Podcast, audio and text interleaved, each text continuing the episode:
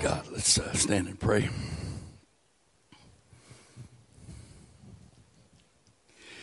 Thank you, Father. Thank you, Father. Thank you, Father.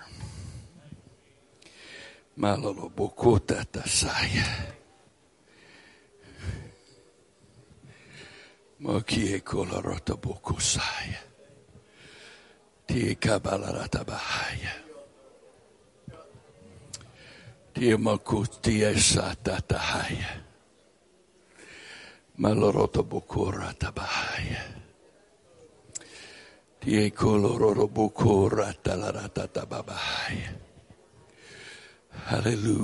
hallelujah. Praise your name, Jesus. Praise your name, Jesus. Praise your name, Jesus. Praise your name, Jesus.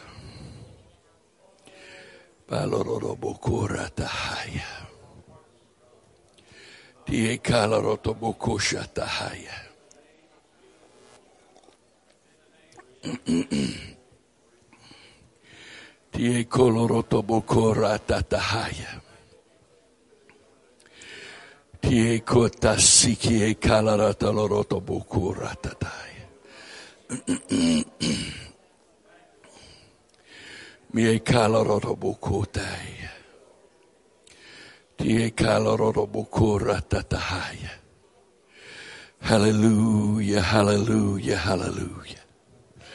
Hallelujah, hallelujah, hallelujah. Hallelujah, hallelujah. Hallelujah, hallelujah. Hallelujah. Praise God.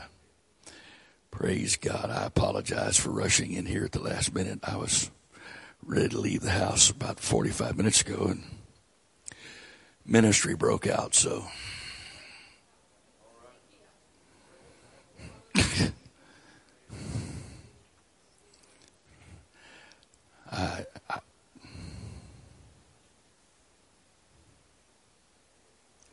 Because I believe in go and flow.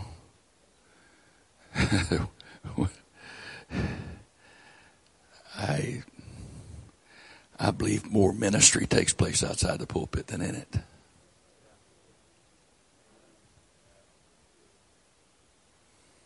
So if you're sensitive to the flow, you flow. Praise God. I'm gonna I'm gonna do something very transparent here today. I'm going to tell you that the Lord and I have had some discussions about today, because yesterday in the under the throes of the anointing of that prayer yesterday afternoon, the Lord gave very specific instructions on what the last four sessions were going to be. And he doesn't always do that. Most of the time, I don't know what the next session is going to be till the next session. But he did, and I didn't really think about it too much. I just said, okay. But it was so clear and so strong, and I'm going, okay. Well, then I got home yesterday afternoon and went up to my computer, started praying, and was looking at some things, and I'm going, huh? And then last night, before I could go to bed, I looked at these subjects again, and I went, really? And this morning, he and I'm saying, Lord, now, surely I have missed you here. This can't be you. Because if I was in charge, this is not how I would do it. I'm being as serious with you as I can be. If I was in charge, last night would have been tonight. Seriously. If I was in charge, last night would have been tonight, and then you would have gone home on that high. My ears are still ringing.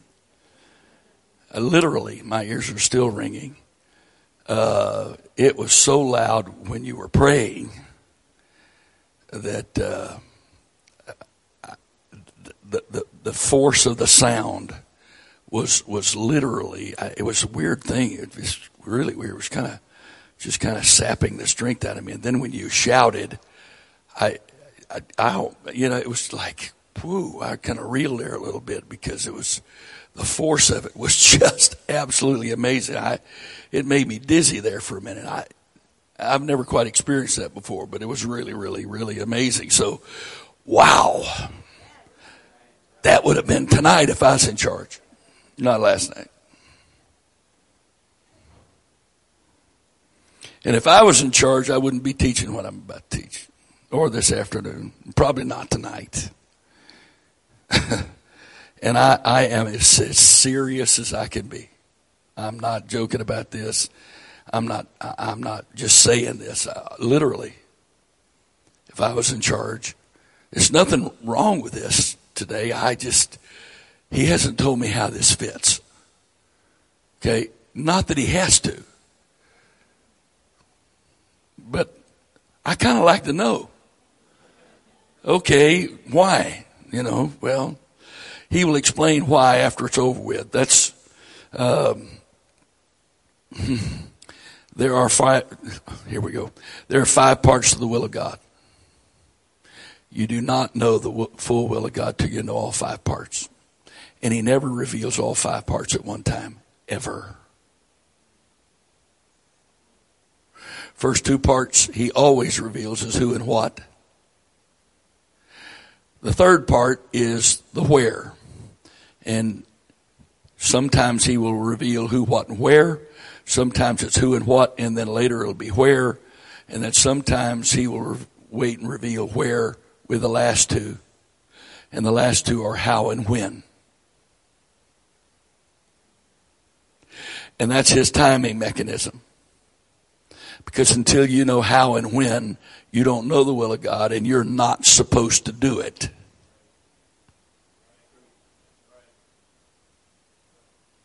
There's one part of the will of God that he will never tell you in advance. Ever. And that's why.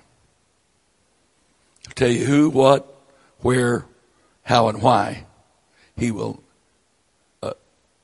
Who, what, where, how, and when, but he will never tell you why. Sometimes you'll understand it afterwards. Sometimes he'll tell you after the fact why. And then sometimes he'll say, you'll get that one day. Standing before my throne, you'll figure it out then. So, he didn't answer my question.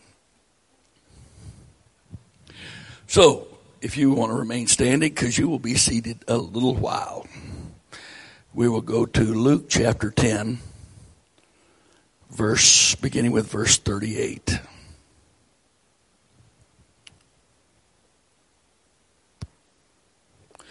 Luke chapter 10, verse 38. Now it came to pass as they went that he entered into a certain village, and a certain woman named Martha received him into her house. And she had a sister called Mary, which also sat at Jesus' feet and heard his word. But Martha was cumbered about much serving, and came to him and said, Lord, dost thou not care that my sister hath left me to serve alone? Bid her, therefore, that she help me. And Jesus answered and said unto her, Martha, Martha, thou art careful, or full of care, and troubled about many things, but one thing is needful, and Mary hath chosen that good part which shall not be taken away from her. You may be seated.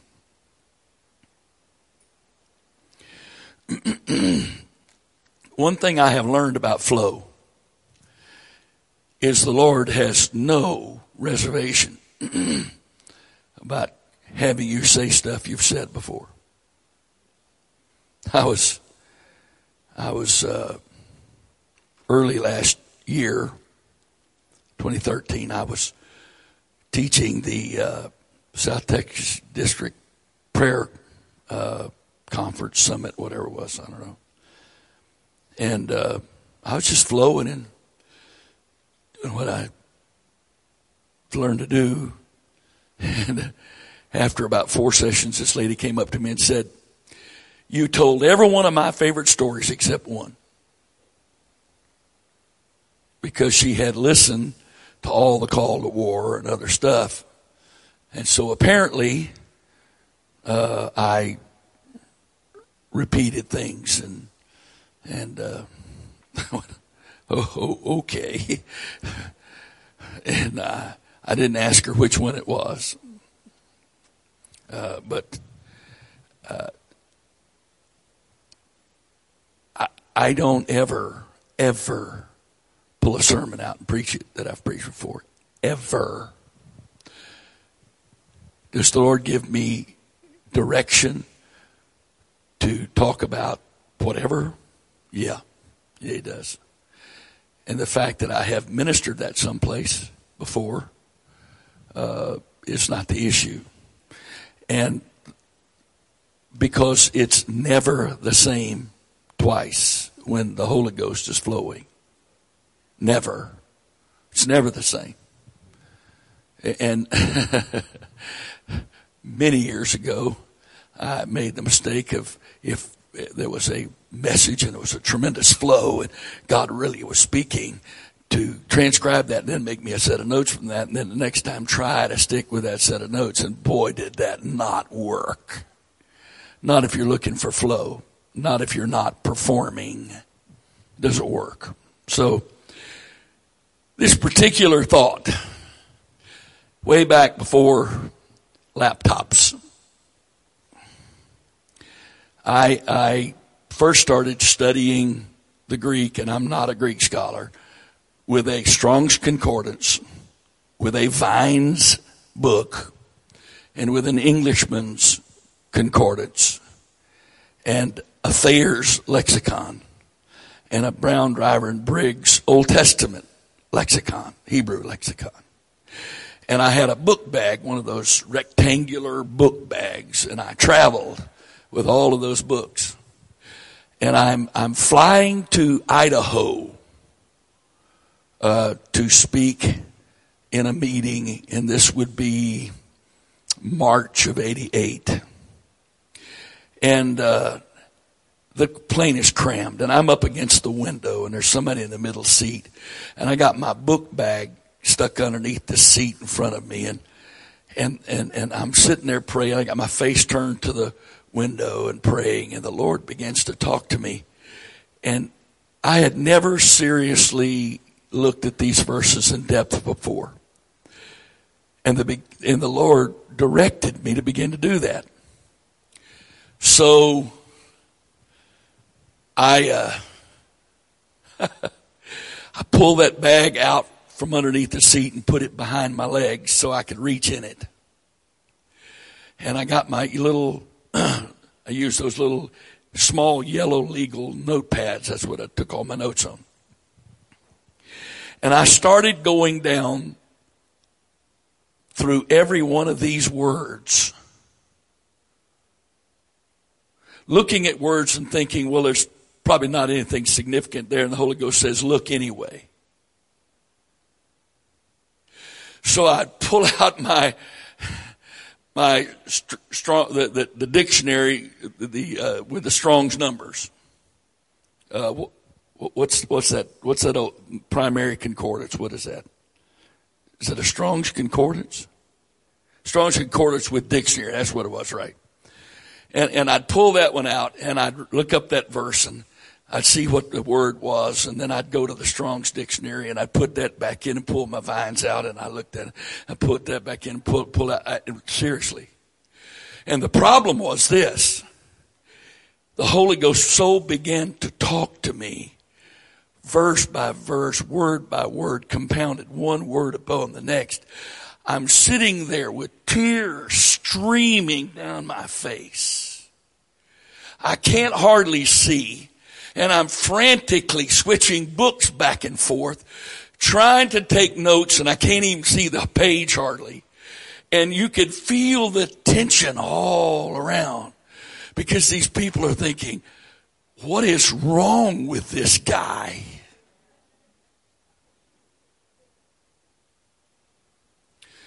And I went and preached this message. I preached these scriptures in that particular church that night, having never been there, not knowing anything about them, and not realizing that was God's last effort to save that preacher and that church before they ultimately went into false doctrine.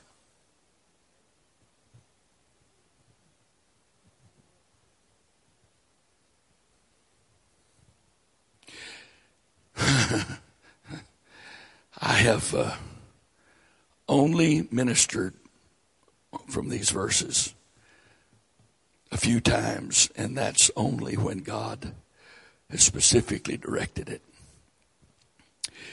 And I'm being as honest and transparent with you as I can. After you have endured Tuesday night and survived, and you endured the three sessions Tuesday, Wednesday, and survived, and you endured the three sessions yesterday and survived and apparently flourished a little bit in spite of it,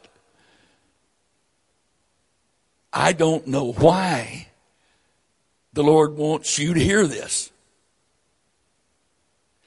It doesn't make sense to me. Have we got that clear? Okay, so here we go. Because, okay, thank you, Lord. I'll tell him. God, okay, here's why.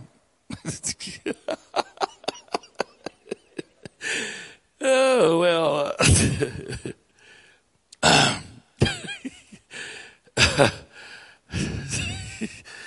I really just work here. and in the military, it's need to know. And it's need to know with Jesus, too. You have to have a need to know. Well, here's the need. Oh, thank you, Lord. Here's why. Because as much as God has done in some of your lives, oh, Jesus, if you don't get this morning, you're going to go home, and it's only a matter of time till you go right back to what you were before. Let's pray, Jesus.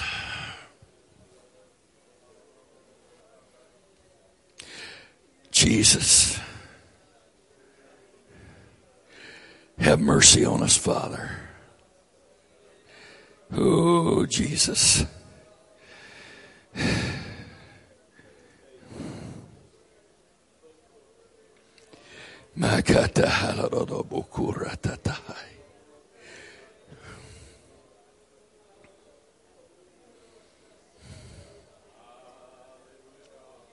Jesus' name. I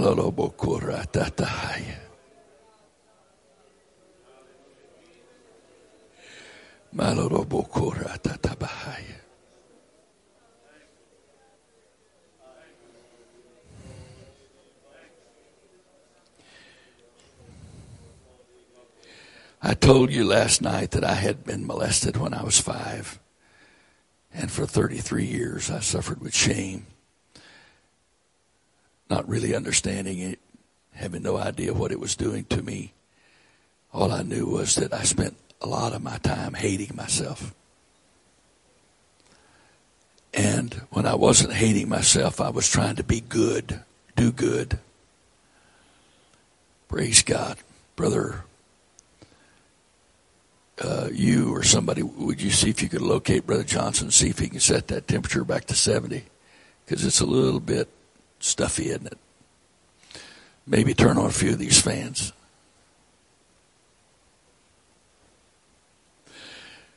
The problem is you think the heat's on. I'll tell you a secret. We don't have a heater hooked up to this auditorium.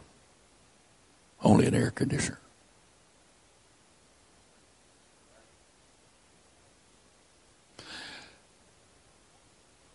the building collapsed and we redid this so we could have an auditorium, we foamed all of this. So it's like you're sitting in a thermos bottle.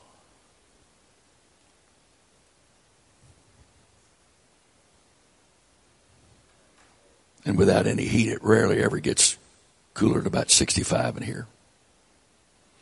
And if you get enough people in here worshiping, it quickly jumps to 75.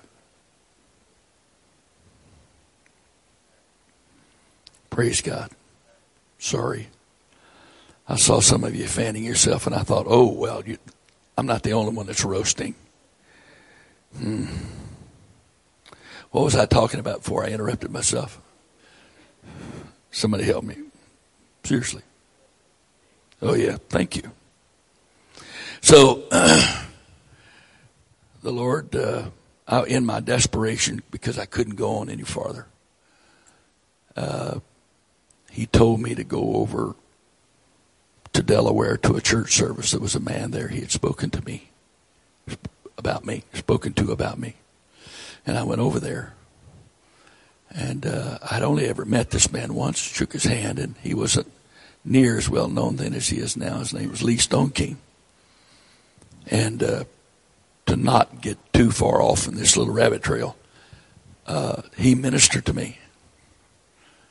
And the Lord showed him what was going on, and the Lord would have had to have, because I'd have never told him. Not voluntarily, because I'd never discussed it with anybody. And the Lord touched me, and I was delivered that night. That was on a Tuesday night. On Saturday morning, I'm sitting in my office and studying, and the phone rang. And it's the only time Brother Stonking's ever called me. And he said, Brother Wright, I've been praying for you this morning. The Lord spoke to me. Now, this was February of 1984. He said, last fall, I preached for Brother Kilgore for 6 weeks, and we had a lot of people get the Holy Ghost. And in that revival, there was a man who had been born in that church, and he was born totally deaf. He'd been baptized, received the Holy Ghost, and he was a faithful member of that church. And in that revival, God completely and totally healed him. The doctors verified that he was completely, 100% healed. His hearing was absolutely perfect. But he said it was a curious thing that happened. Because he'd been around there all his life, he wasn't treated like a new person. Which, in fact, he really was a new person. And he said now he didn't fit with all of his deaf friends in the church because he was a hearing person, and that was awkward now. But the hearing people didn't know they needed to bring him in like they would any new person coming to church and give him people to fellowship with. So he doesn't have anybody to fellowship with. He doesn't have anybody that's drawn him in. And Brother Stoneking said, and he was so distressed over this and didn't know how to talk to anybody about this till he reached the place that 6 weeks after his miracle, he had willed himself completely deaf again. And he said, Brother Wright, we both know that God has given you a great miracle. But if you don't learn how to live with your miracle, you're going to lose your miracle. Now, I'm going to tell you something right now. I didn't do that last night. We all know that, but I'm stating it publicly. I didn't do that.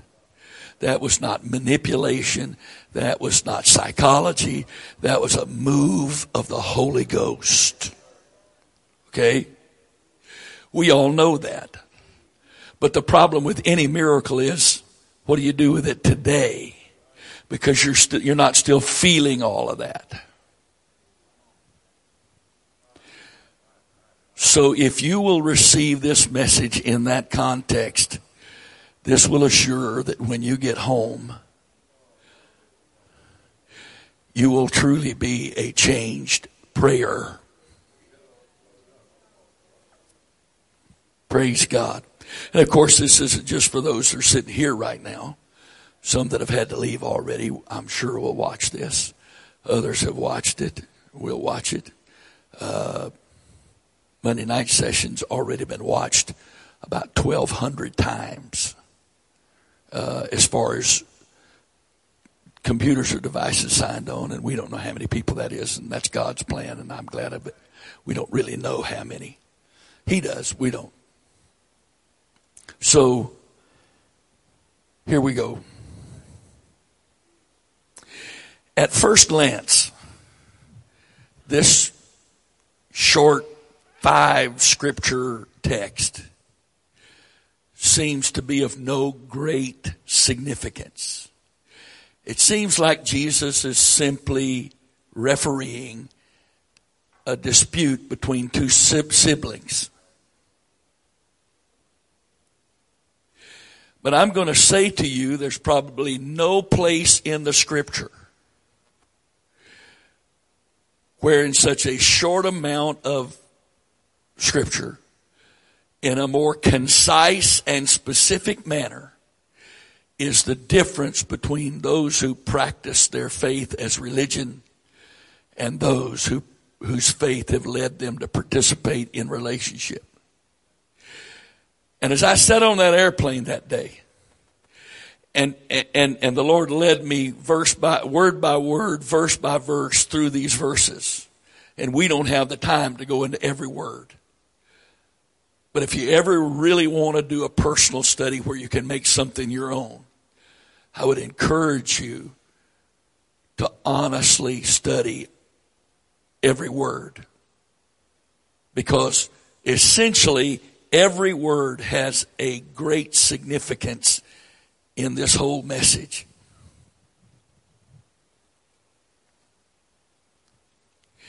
It says, now when it came to pass, this is verse 38, now it came to pass. As they went, he entered into a certain village. Jesus and his disciples, the ones that followed him, and it wasn't just 12, you understand that. This was a large group of people.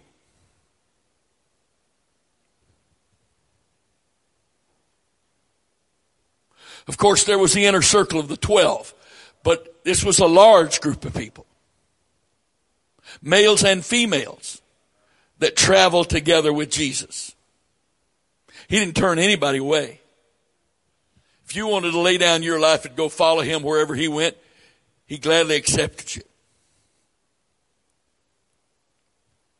And in their journey, they came to this house in Bethany, which, as you study the scripture, you find that this was a pretty regular stopping place. These same two ladies and their brother are the focal point of the narrative in John 11, where Jesus came to this same house sometime after all of this, nearing the end of his ministry, apparently after having been to this house on many occasions. He apparently had not only a spiritual relationship, but a personal relationship, human to human, the human part of them with them. And that's why when the message came to him that Lazarus was dead, it's Lazarus, your friend, is sick. Lazarus, your friend, is sick. Lazarus, your friend. He was not a stranger to this house. Honestly, he was not a stranger to these two women.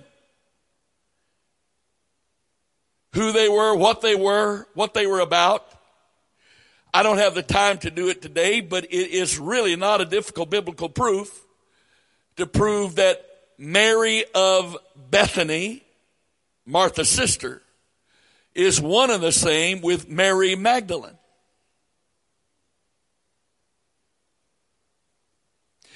And if you see that, that further explains why Mary was so greatly devoted to him.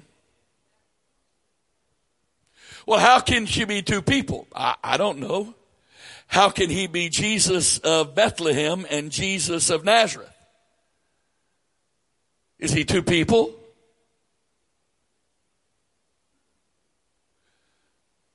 They got confused with that because they said, he can't be the Messiah. He's from Nazareth, and we all know the Messiah is coming from Bethlehem. Well, how could that be? This is the same Mary that we see her conversion.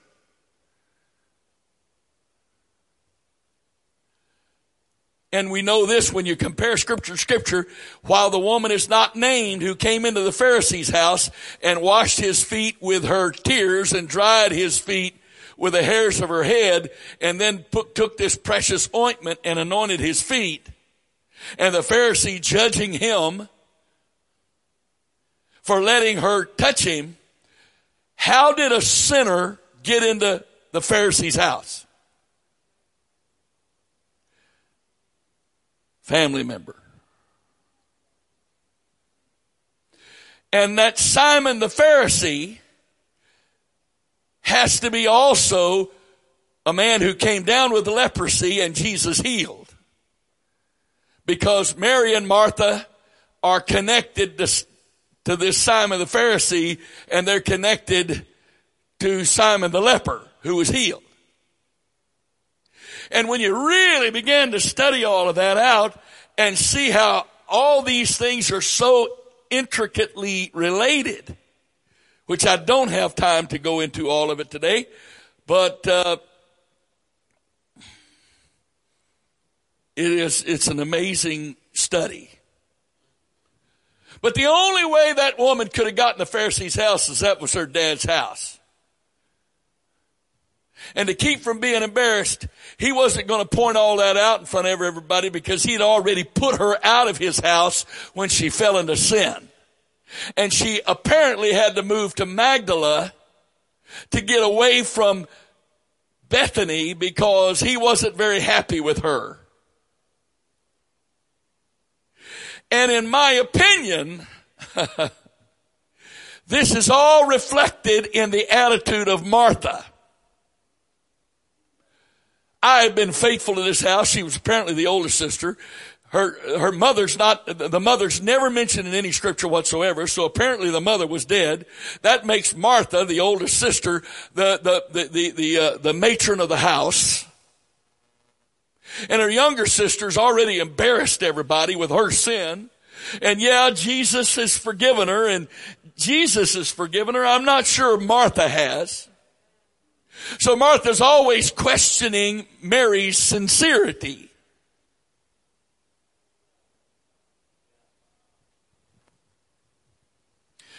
People that have a hard time believing in their own miracles surely doesn't trust other people's miracles. They don't trust other people's miracles because they can't trust their own.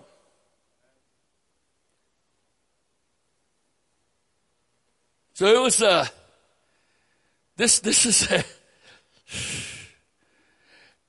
if you think the tension between the two brothers in the story of the prodigal was great,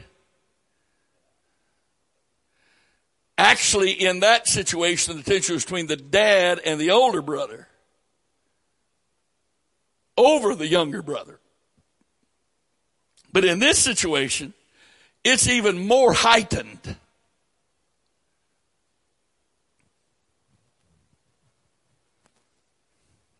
Because, oh Lord have mercy, I can just begin to see all the labels that the PC people will put on this statement I'm about to make.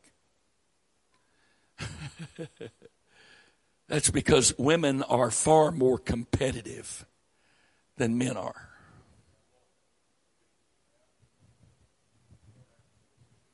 They really are, my God.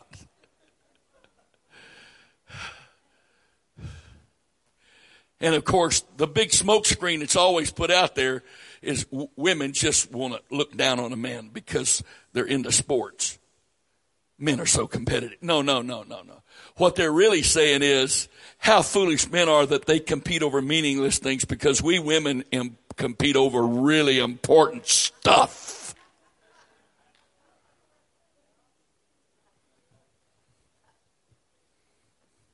So anyway, with that a little bit of background, they show up at Martha's house on this occasion. Notice, now it came to pass as they went, they entered into a certain village, and we know later this is Bethany, and a certain woman named Martha received him into, what? Wait, she's got a brother? I'm going to really get out there with you right now, okay? She actually had two brothers. You might know her other brother, Judas. But we'll leave that alone right now, okay? So she had two brothers. She has a sister, but it's her house. Oh, Jesus. It's her house. Now listen to this. This is really some amazing stuff. All of this is wrapped up in this one word, received. The word received means to admit under one's roof, to entertain hospitably, to receive as a guest. She received him in a friendly manner under her roof and entertained him hospitably. Listen to this now.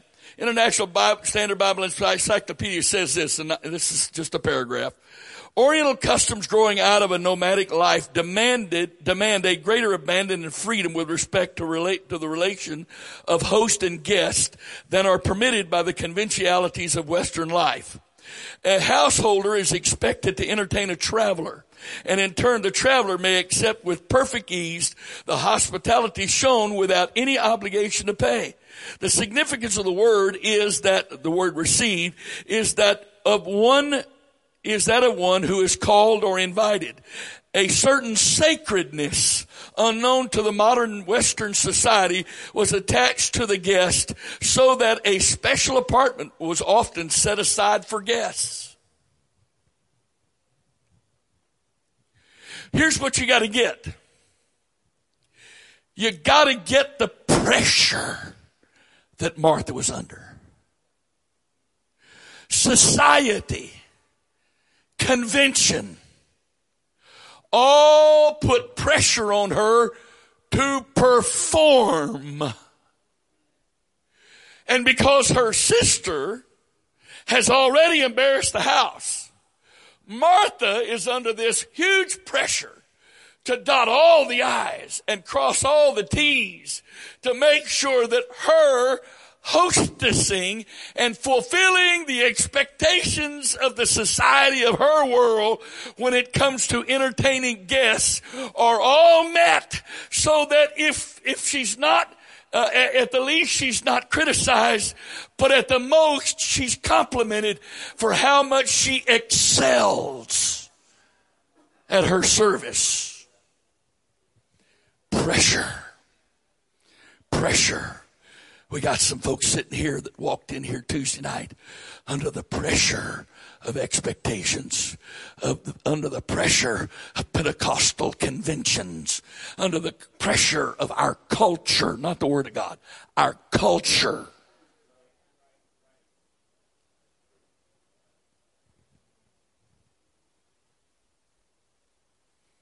So here's Martha. She is doing it, and we'll see it. According to a couple other references, she was going over the top, because this wasn't just any guest. Even though he had been at her house on other occasions, this was the Messiah.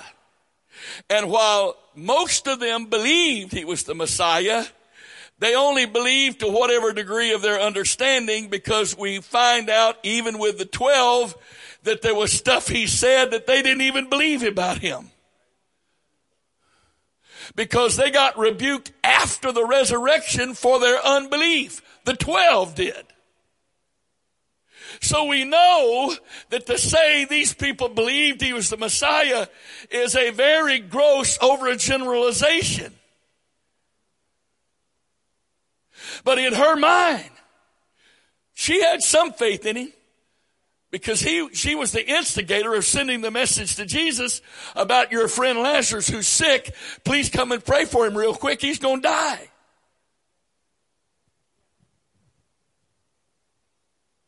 So her way, her way of showing Jesus how much faith she had was how hard she served him.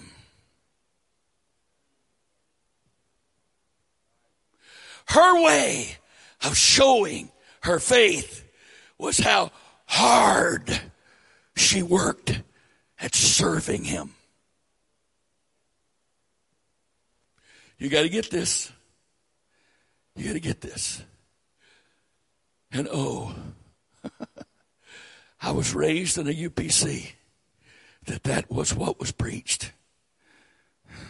You live for God. You work for God. You try hard. You try hard. And if that's not good enough, you try harder.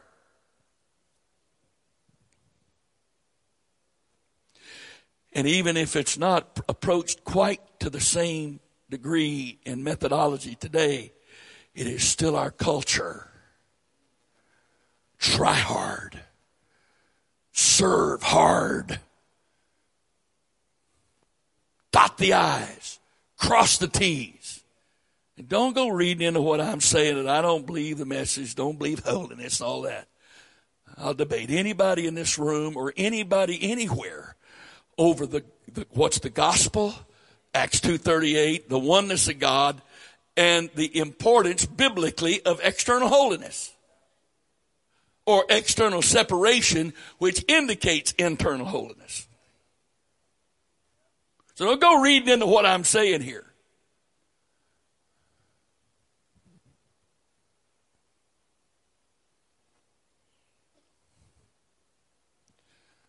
But oh God,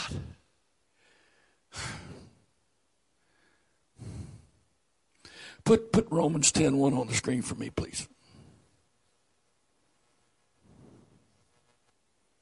Here is the trap the people of God, the Old Testament, fell into, and we have fallen into the same trap. Brethren, my heart's desire and prayer to God for Israel is that they might be saved.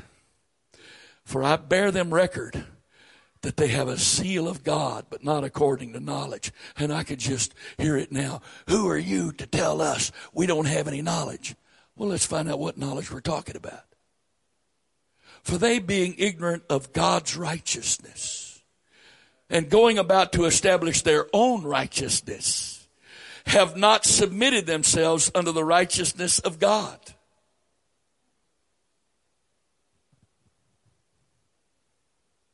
It was preached to me, taught to me all my life, that you are holy as an event, and you must, and being righteous is a process. You live right to be righteous. There's a slight problem with that. Neither one of those can be supported by Scripture. In fact,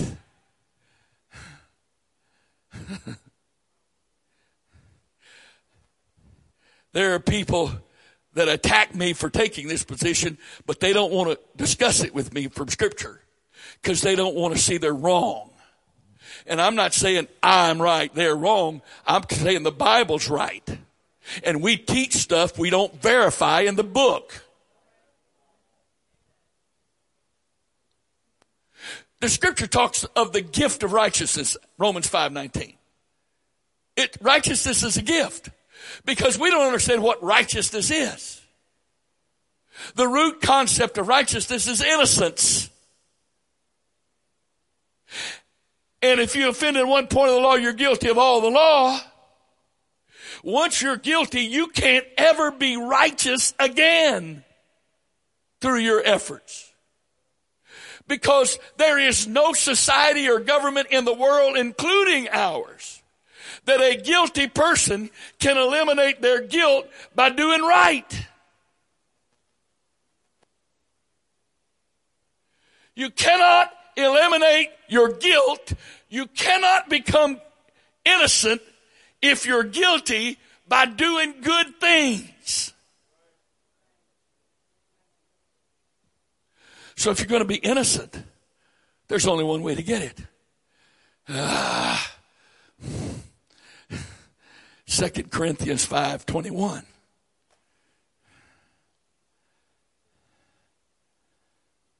I'm coming back to Romans 10:3. 2 Corinthians 5:21. Thank you. For he hath made him to be sin for us, who knew no sin, that we might be made or become or come into being in us the righteousness of God in him. Hello? That's how you get righteous. We're guilty. He's innocent. He took our guilt on himself, paid the penalty for that guilt, and then we have imputed or imparted to us his innocence. How do we get that? For as many as are baptized into Christ have put on Christ. Galatians 3:27. That's how you get his righteousness. It's a gift. Being righteous is an event. Just like you can go through a whole trial. But when the judge gives the verdict, that's an event. The trial might be a process, but the declaration of your guilt or innocence is an event. And that's what happened. Jesus provided all of that. He substituted you at the defendant's table. And he was the defense attorney and the prosecuting attorney. And he found you guilty. And he went beyond what any defense attorney said. Okay, my client is guilty, but I'm going to serve his time. He can go free. And the judge, the father of us all, says, I'll accept that. He paid the price. We're innocent. Romans 10:3. But they being ignorant of the righteousness of God, of God's righteousness, and going about to establish their own righteousness, have not submitted themselves unto the righteousness of God. What does this have to do with prayer? It has everything to do with prayer. Because the Lord gives his ear to the prayer of the righteous. Seek ye first the kingdom of God and his righteousness. Blessed are they which do hunger and thirst after righteousness.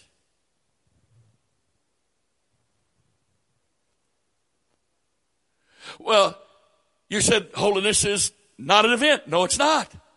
And at the end of 2 Corinthians chapter 6, when he talks about what fellowship hath light with darkness and temple of God with idols and all of that, and he said, come out from among them, be ye separate, saith the Lord, and I'll receive you, and I'll be to you a God, and you'll be to me a people. And of course, the chapter divisions divide up the thought, because 2 Corinthians 7:1 continues the thought. Having therefore these promises. What were the promises? Come out from among them and be ye separate, saith the Lord, and I will receive you. Touch not the unclean thing, and I'll be to your God, you be to me my children. So those are the promises. And 2 Corinthians 7:1 says, having therefore these promises, dearly beloved, let us cleanse ourselves from all filthiness of the flesh and spirit, perfecting holiness in the fear of God. That's the participle. It means it's not an event. It's a long time process. There's never a point in time you can declare yourself holy. Never. It is an everyday process of cleansing your flesh and your spirit. And oh God, in Pentecost have we gotten good at cleaning the outside and leaving mess on the inside.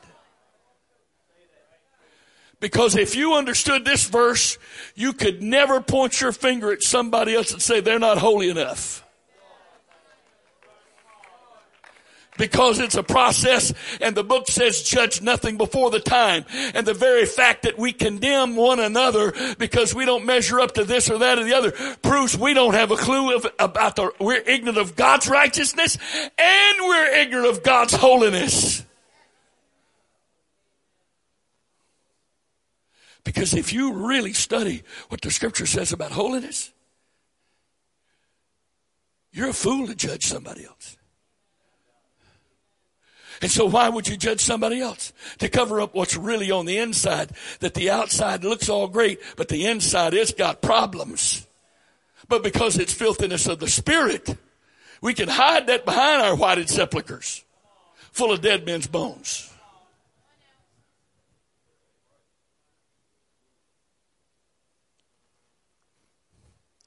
This perfectly describes Martha.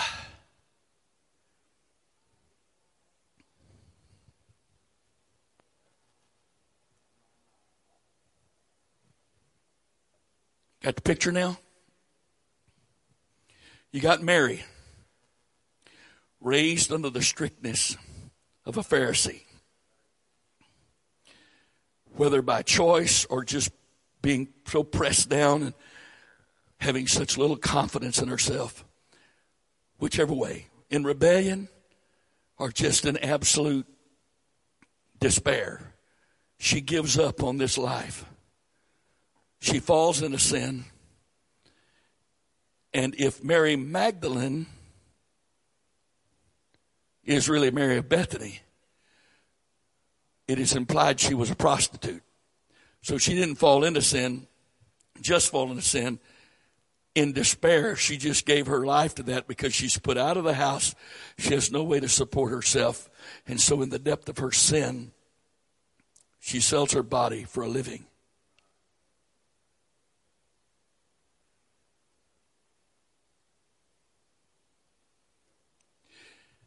And she hears about this Jesus.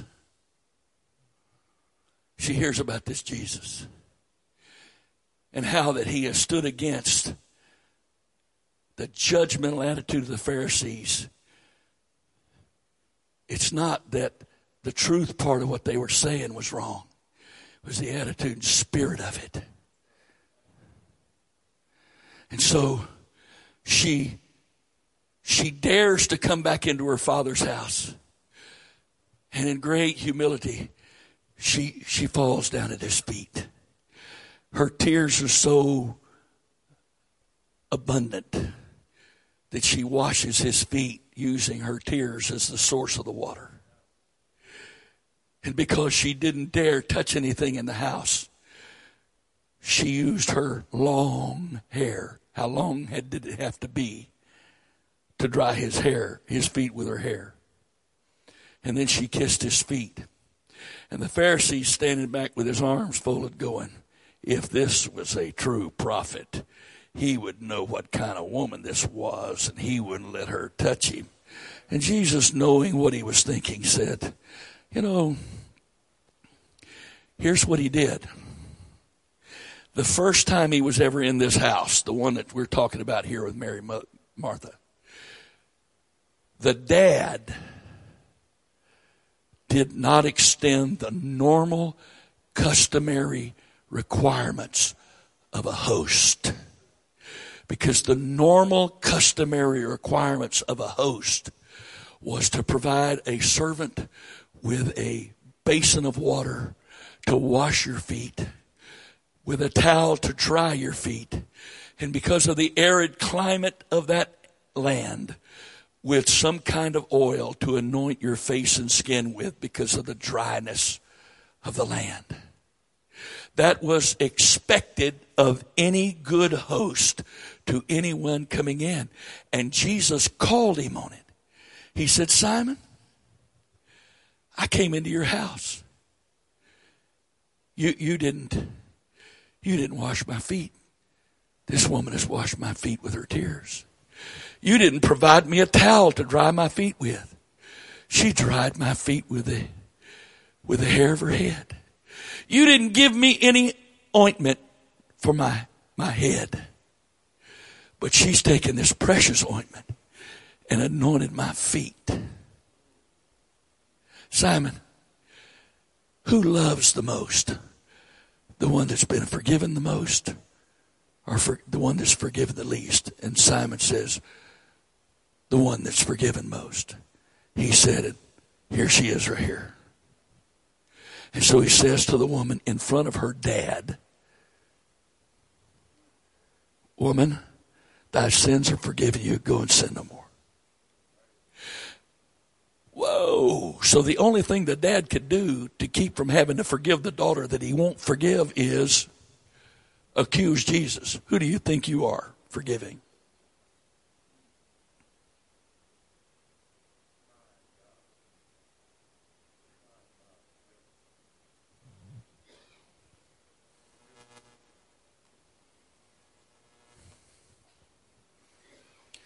So I don't know where Martha was. She's not mentioned in that event, but her house. She was the matron of the house. Her mother is not on the scene, never mentioned. She had to be there in the background.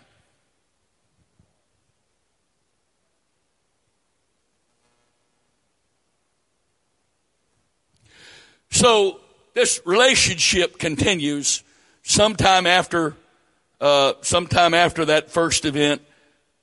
Simon the Pharisee becomes Simon the leper, and apparently Jesus healed him, and that changed everything in that house. He then became a part of the house, friend of the house. This was one of his favorite stopping places. So again, Martha is doing everything she can to serve him, fulfill all of the expectations of culture and custom.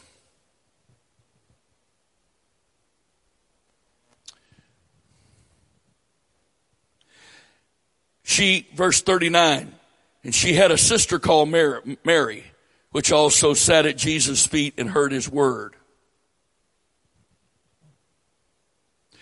The word sat means to seat oneself, to sit beside. It implies close down, close by, and the root word implies the attitude of being immovable. I'm in this spot, and nobody's moving me.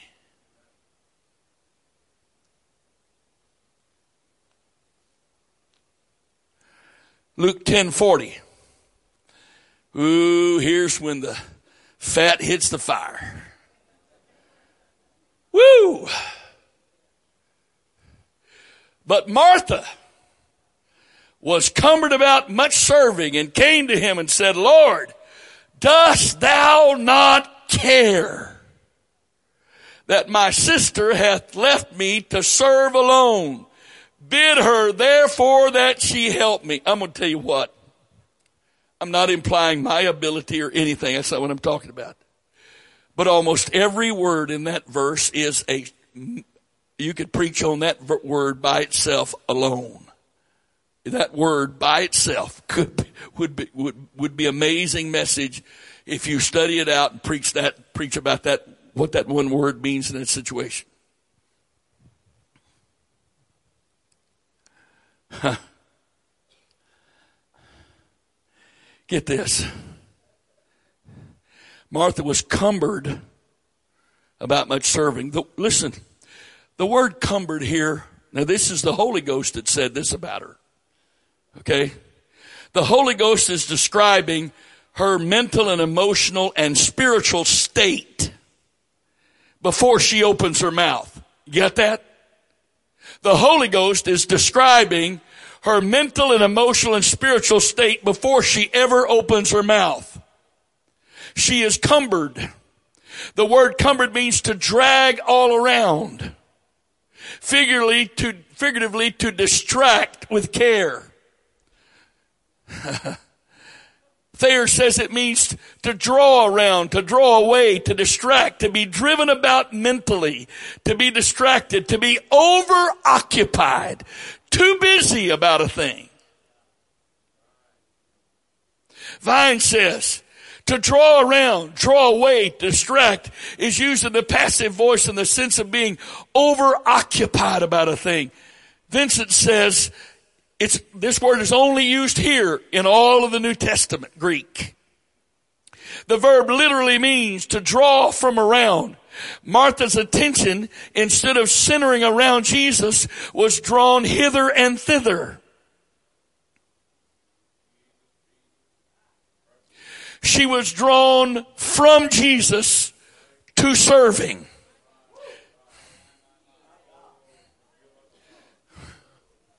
She was drawn from Jesus to serving.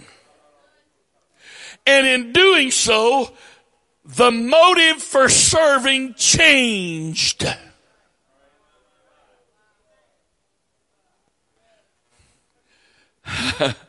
I've been in ministry 46 years. This is so more common than relationship. It's ridiculous.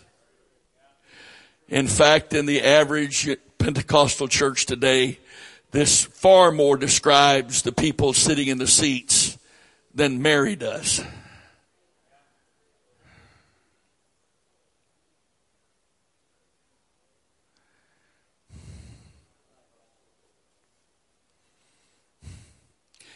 And here is the shocker. She was cumbered about much serving. And the word serving here is the exact Greek word that is used positively in numerous situations in the Greek New Testament about our role and responsibility. It's the same word.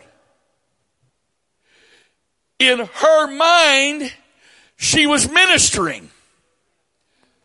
But when you separate Jesus from your ministering, that is a problem. When it becomes more about ministering than it does about Jesus,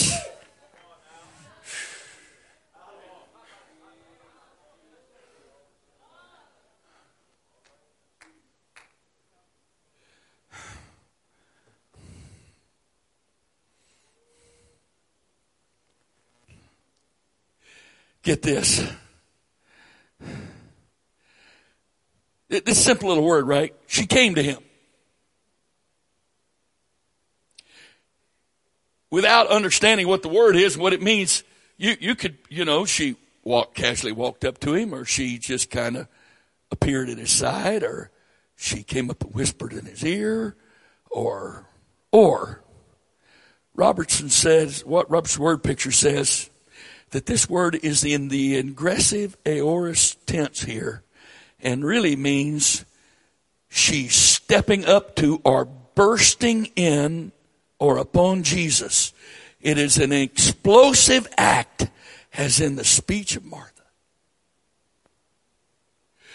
She's in the kitchen, wherever, whatever. She's serving. She's got Jesus in the house. She's got people out there, including the disciples. She's responsible. I don't know how much help she had in her kitchen, but it wasn't enough because Mary wasn't there. You see, it doesn't matter how much help you got. When you got a problem with somebody, the only one you miss is the one you think ought to be there.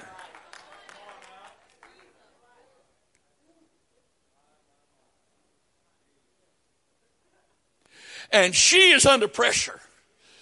And the pot's boiling.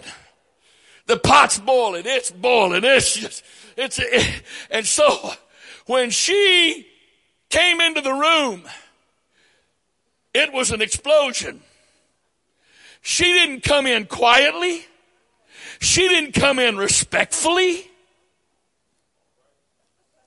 In fact, please, unless I ask some of the verse, put the verse I'm using on the screen and leave it there if you don't mind. Thank you. Martha was coming about much serving, came to him and said, she bursts in there and uses the Greek word used there to describe was, she commanded him. She used a tone of command with him after she accused him first. Lord, don't you care? Hey, I've heard that one before. I think they were in a boat in a storm and he was asleep. And they didn't come to him and say, Jesus, we got a problem here. You know, the boat's filling up with water and we're pretty seasoned fishermen and we know we don't have long here, and so could you help us out? No. The way they woke him up out of sleep was, don't you care? We're about to perish. How many times in our frustration when we think we've thought our service has earned us something from God, and we weren't getting what we needed when we needed it. We don't come and fall at his feet and say, have mercy, Lord. No. We're not the blind man by the side of the road. Oh, Jesus, thou son of David, have mercy on us. No, we come bursting in on Jesus in our anger and frustration. Don't you care about what I'm going through? And if you're sitting here and you've never done that, God bless you. Because I can't plead guilt innocent on that one. Don't you care? I can hear it. I can feel it because I've done it. Don't you care? Don't you see what I'm going through? Don't you see how frustrated I am? Don't you see how hard this is? You've asked me to do this. I remember, boy, we were growing. And let me tell you something. Growing is more stressful than not growing. Because growth creates problems you didn't have. So we were growing. And we don't have any money. And we bought buses. I don't know how we bought them. And we're paying for gas. And I got a guy in the church, a mechanic, and he's doing all the work for free. And he's keeping the buses up. And there were a couple of buses somebody called me about. And if I could have got them, we could have grown some more. And so I you know, the guy told me the price, and it was a decent price, but we didn't have any money. And so I'm praying, oh God, supply, you know. And nothing was happening. And I just lost it. I was at the church, by this little church building we had by myself. I come out of that back office. I went to the altar and I began to walk up and down. You called me here. You told me to reach this city. You told me these people are going to hell and I'm trying to reach them, but you're not giving me any money. How am I supposed to buy these buses? How are we supposed to reach these people if you're not going to give me any money? You know the miracle? I'm still here.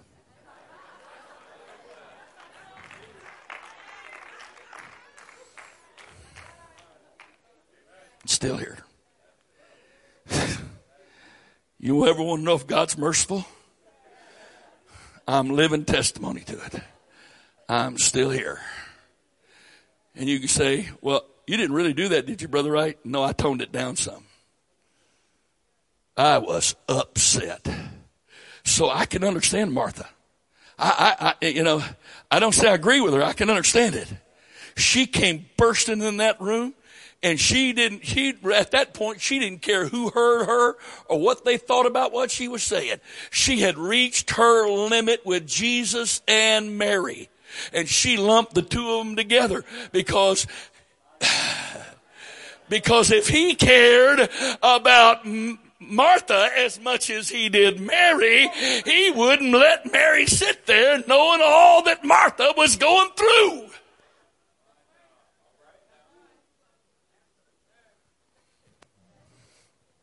Does the church need to be clean? Yeah.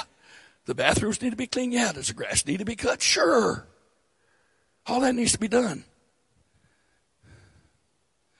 What do you do if there's somebody that could be doing that, got time to do it, but all they want to do is pray? They're just going to pray. You know, praying's good, but this grass ain't going to cut itself.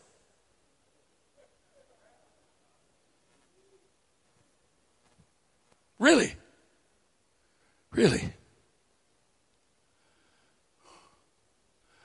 She came to him. And in a in an authoritative voice, she said, "Don't you care?" And the word means to be of interest to have concern for. It signifies that something is an object of care, especially the care of forethought or interest rather than anxiety. Haven't you given any forethought to this? You're letting her sit there while I'm doing all this. And to me, that demonstrates you don't care about me.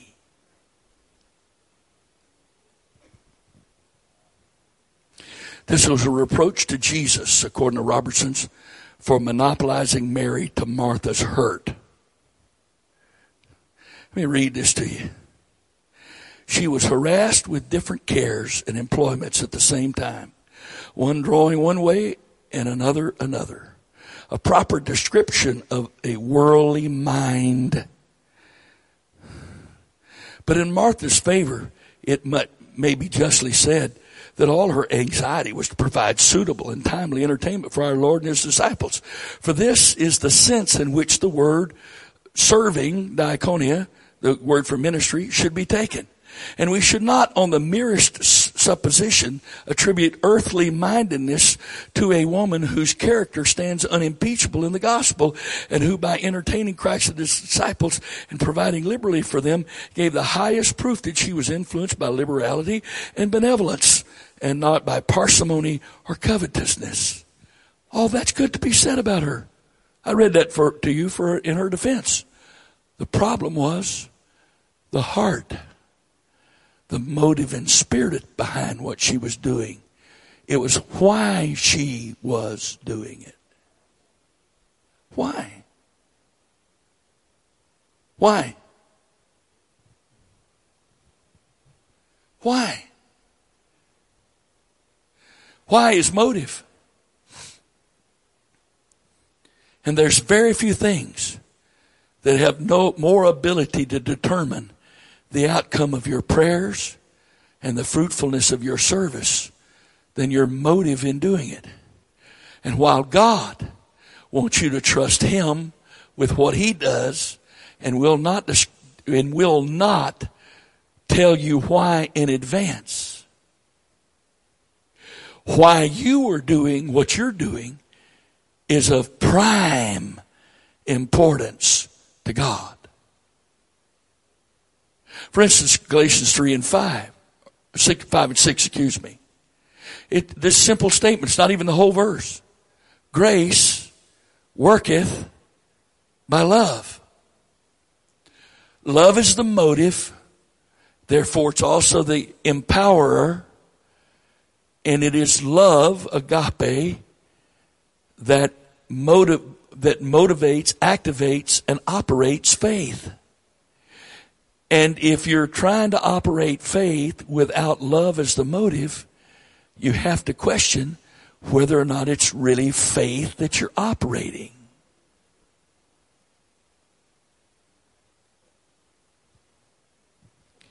The prayer Jesus taught us to pray, not repeat the words, but the Lord teaches to pray, and he did. I don't know why the Gospel of Luke doesn't include the last verse that Matthew does. But to me, one of the most critical verses or parts of that prayer is the very last one. Because that very last one is your motive check. After you prayed Our Father, which art in heaven, you pray about his name being hallowed or sanctified in hearts and minds of people, and you pray about his kingdom coming in manifestation. You pray about the will of God as purposed in heaven is done on earth through the human agency as God plans. You pray the protective prayer over the provisions of the warrior. We're told not to pray for food. And yet he teaches us to pray, give us this day our daily bread. Isn't that a contradiction? No. Because as children, we don't have to pray for our bread because the Father's going to supply it. But no one goes to war at his own charges. So therefore, what you're told to pray is, if you're a faithful soldier involved in God's army, you're simply praying a prayer of protection over the provision of the warrior. And of course then You know, forgive me my sins and I forgive those as I forgive others. So the prayer of forgiveness here is presupposed or predetermined to be founded upon your forgiveness. Forgive me because I'm demonstrating to you that I understand that I don't have a right to ask for forgiveness if I don't forgive. And then lead us not into temptation, but deliver us from evil. And the Greek is there literally the evil one. And then we pray this. Here's the motive check. For thine is the kingdom and the power and the glory forever. Amen. I have prayed these things, but I haven't prayed these for my benefit. I haven't prayed these so I could be known. I haven't prayed these so that I could profit from them. I have prayed these in obedience to your command for your glory, for your profit. It's for your kingdom's sake. It's a motive check. Martha didn't have a motive check till she came in contact with Jesus. Now get this. Martha says to him, don't you care that my sister hath left me? The word left there means to leave down behind, by implication to abandon. To forsake, to leave to oneself a person or a thing by ceasing to care for it. To abandon, to leave in the lurch.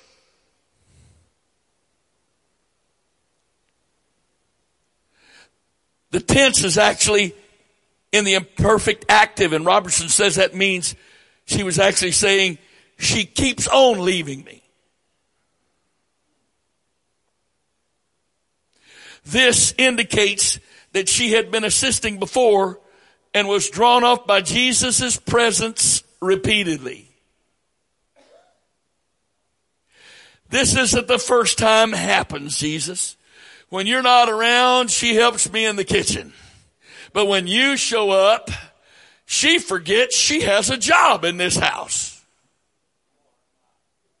She forgets she has a responsibility to me. And here's the implication. And that responsibility to me is more important than her call to you and her draw to you.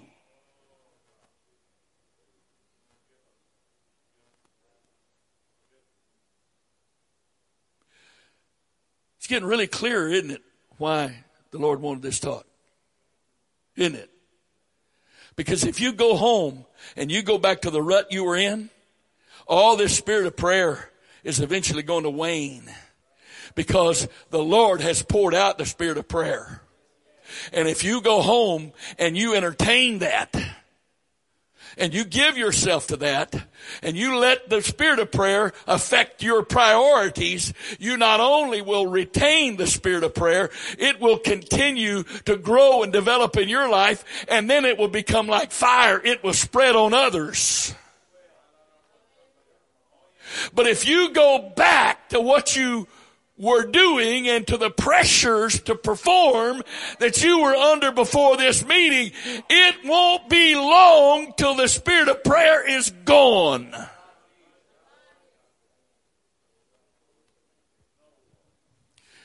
Jesus, help us right now. Remember our frame. We're just dirt, Lord. You made us out of the dust. Have mercy upon us. Remember how easily we so often find it is to give into our flesh and the pressures, the natural pressures of our spiritual existence, of the natural expectations of our religious culture. In Jesus' name, give us strength to stand against those pressures and to entertain and cultivate what you've given to us, so that it might come to fruition, so that it might mature and produce what it is you're wanting to produce for you, for your kingdom, and for the purpose of reaching the lost of this world. In Jesus' name, let it be so, Father. In Jesus' name, it is so, Father. In Jesus' name, in Jesus' name, in Jesus' name.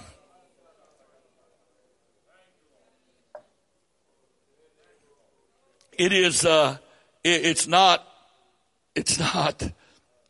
an accident that Martha uses the word serve or minister in her accusation to remind Jesus that what she's doing is ministry.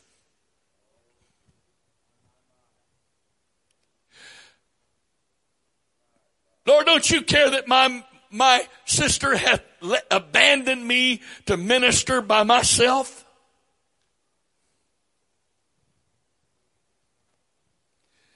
All she's doing is sitting around with you. I'm ministering.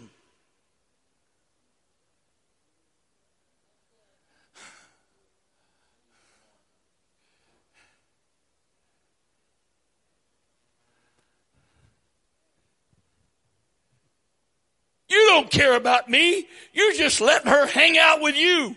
I'm ministering alone.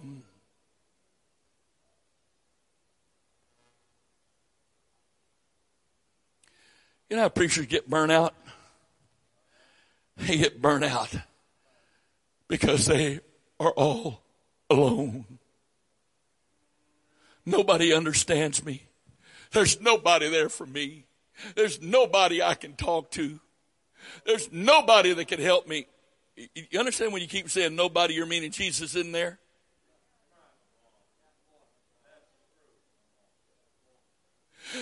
Woe is me, poor me, I've been given this job and it's so hard. I'm dealing with these hard-headed saints and this is killing me. This is hard. Oh, this is so hard. And nobody understands it. Everybody's criticizing me.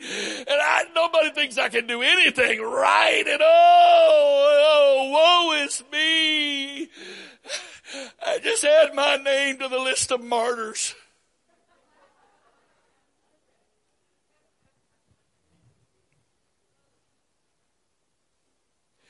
And here's what the real kicker is. Jesus said, why don't you hush now before you make it worse?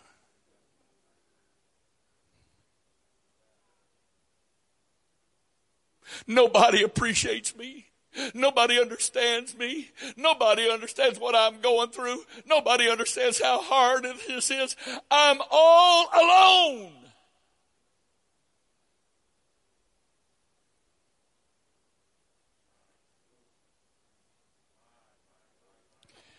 And here,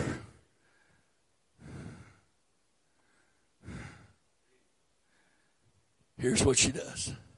You see that word bid? Martha commands Jesus to command Mary to help her.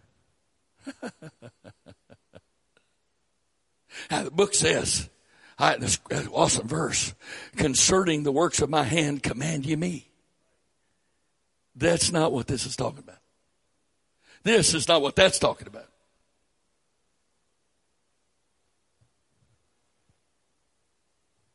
I pray, I fast, I study, I preach, and nothing ever happens. The thing is dead and dying and getting worse. What does God want from me?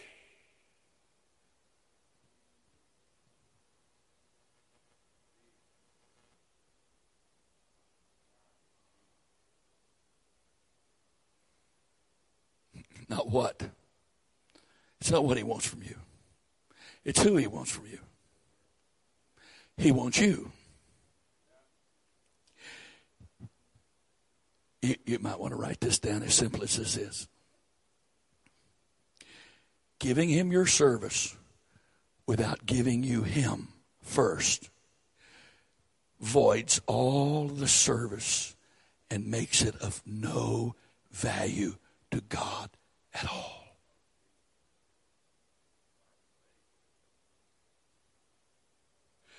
If you don't give him you first, then everything you do for him, all of your service, every bit of that becomes absolutely worthless because you didn't give you to him.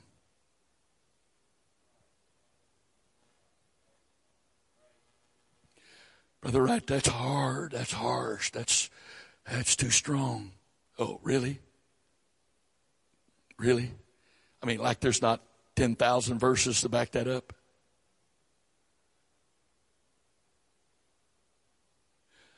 Verses we don't want to hear. Let's go back one more time. What was that? Romans 10:3. What did it say? Romans 10:3. For they being ignorant of God's righteousness, going about to establish their own righteousnesses, or their own righteousness, have not what? They've not what?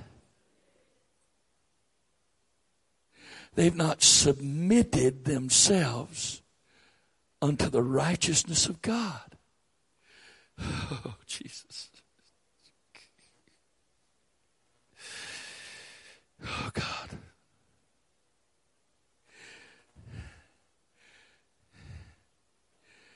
My Lord.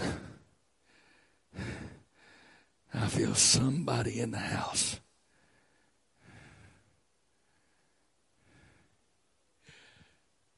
You know the whole problem in all of this?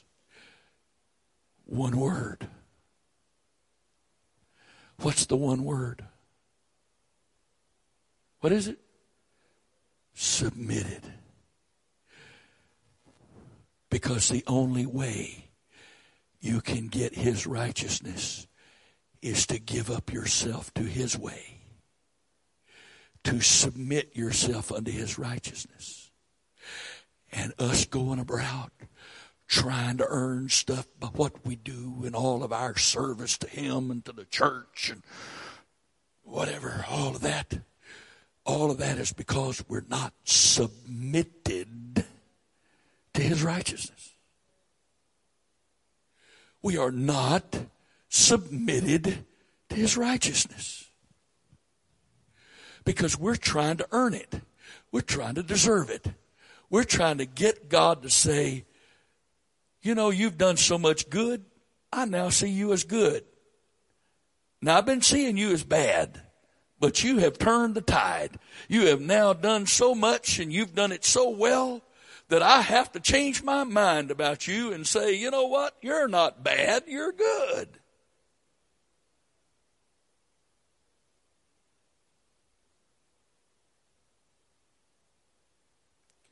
Hello. Anybody here? Sure is quiet. Because that's the problem. I'm trying to use God to manipulate him to help me change the way I see myself. Because I have not truly accepted and believed that he has forgiven me. I've repented. I've been baptized in Jesus' name. I've actually received the Holy Ghost. But I still see myself like I was before I got saved. And the mistakes I've made since I got saved only confirm to me how messed up I still am. And so I've got to change this somehow. I began in the spirit, but I'm now trying to be made perfect by the flesh. I began in the spirit because you can't get into God without beginning in the spirit. What do you tell a person that's trying to receive the Holy Ghost? Yield. That's a synonym to submit.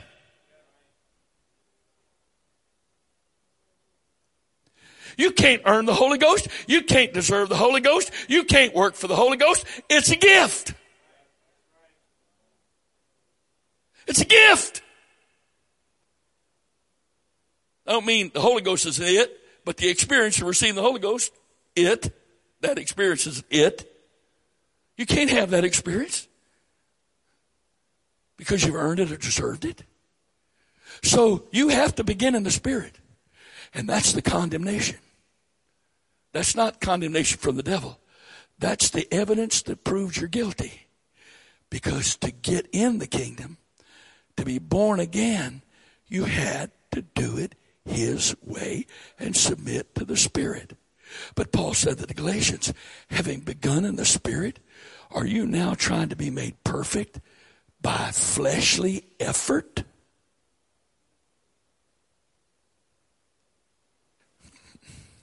I feel your pain. You got to understand something about being a conduit. There's an awful lot of stuff that flows out that you have to go ouch with it yourself. But that doesn't give you a right to not let it flow. Oh, this is hard, isn't it? This is difficult. I've been in situations like this where the Lord's saying stuff like that, and I've watched people just take all of their life and just crumple it up in a ball and shoot it in the basket and saying, He just destroyed everything I do and the reason I do it. And I'm starting over with nothing. I don't even have a clean sheet of paper to start with. I don't have any paper at all. He just took it all. Well, I know I'm the one holding the microphone, and it's my face you're looking at, and it's my raspy voice you're having to listen to. But the words aren't mine.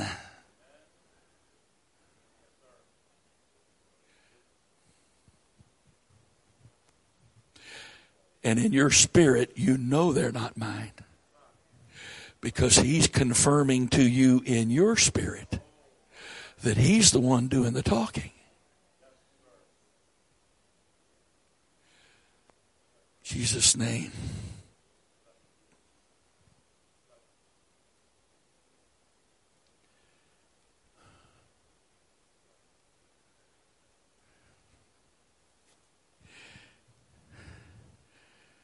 Now, she says, bid her. Let's go back to Romans or Luke 10, 40.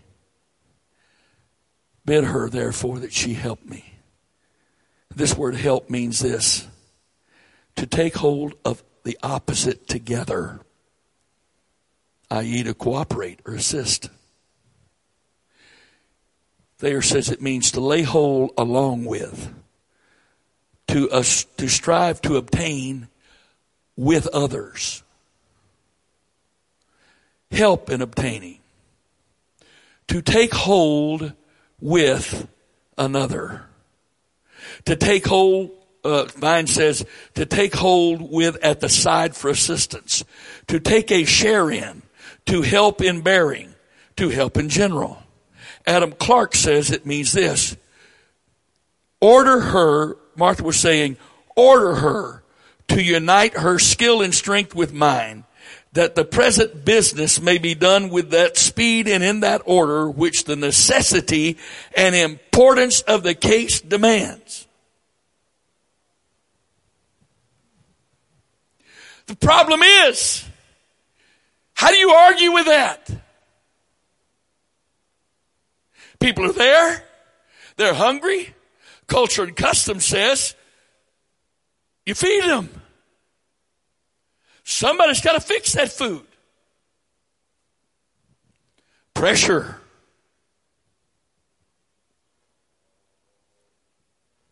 Pressure. Get this.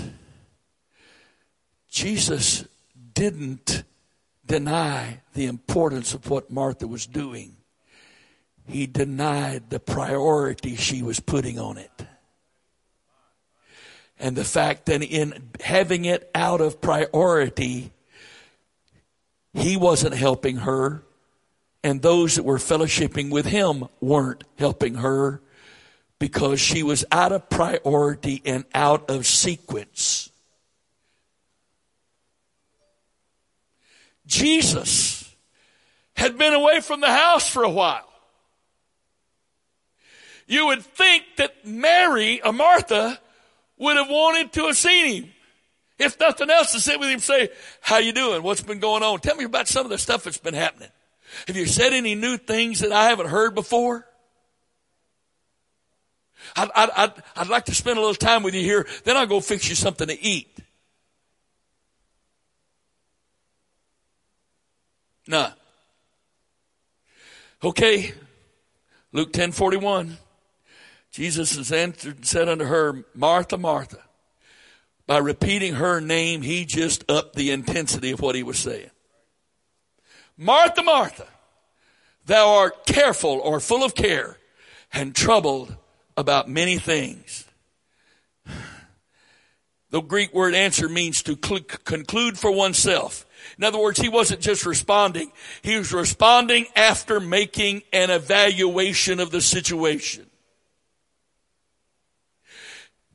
He looked at her heart, looked at the situation, and came up with an understanding and decided what was going on there, and then responded based on what he discerned was happening. So it wasn't some off-the-cuff response. It wasn't the product of his emotional reaction and defense mechanism to her accusation. He discerned the heart of the matter, what was really going on, and responded to her based on what he discerned the situation really was.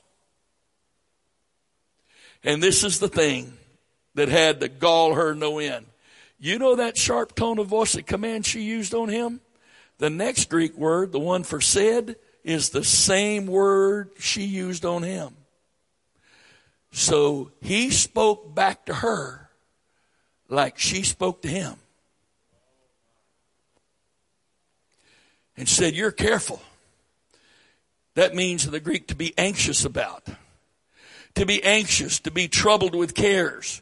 To care for, to look out for a thing, to seek. Oh God. I can't look at you.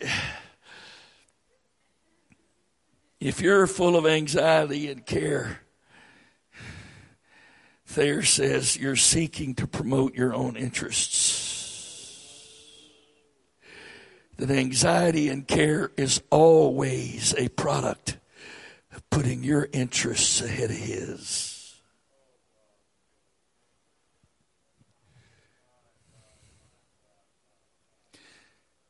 If you're all under pressure, full of anxiety and care and frustration, it's the proof that you're defending your interests over his. And you're accusing him of not siding with you in your interests.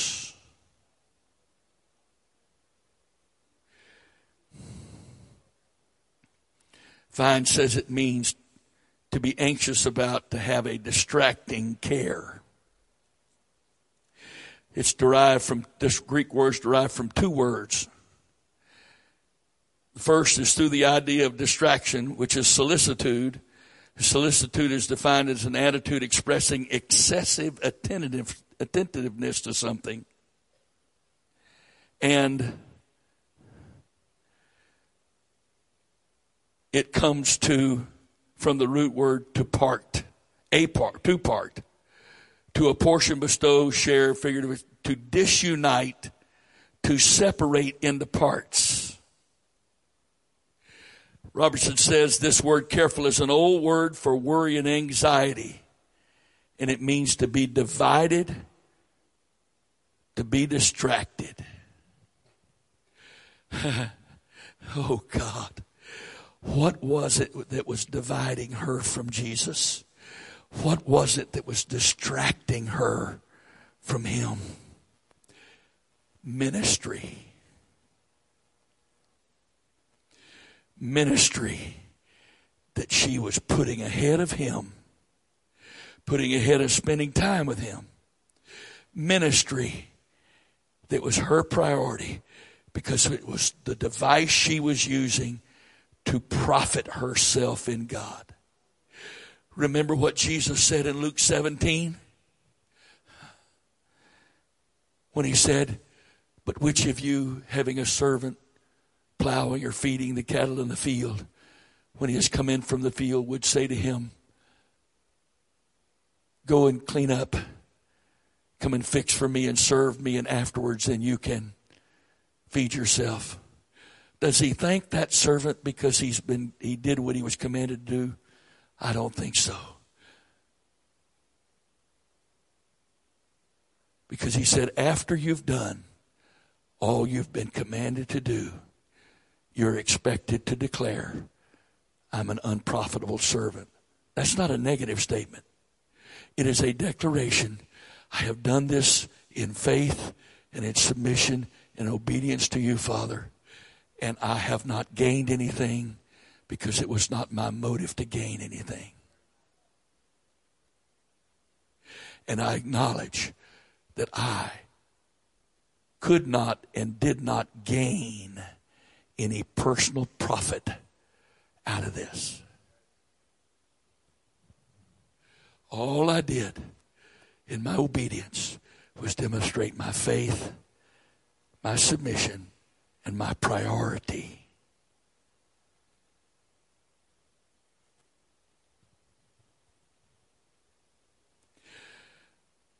Okay.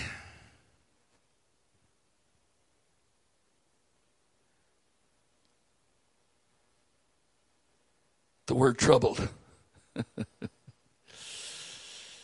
Strong says it means to bother, to distract, to trouble. It's a word for tumult. Robertson says Martha had both inward anxiety and outward agitation. And if you've got inward anxiety, it doesn't take much to trigger that into an expression of outward agitation. The word anxious denotes the inward uneasiness, troubled, the outward confusion and bustle. The mind is divided. The spirit is thrown into tumult. One reference work says, you're troubled, or your mind is turbid. Turbid is the adjective that describes muddy water.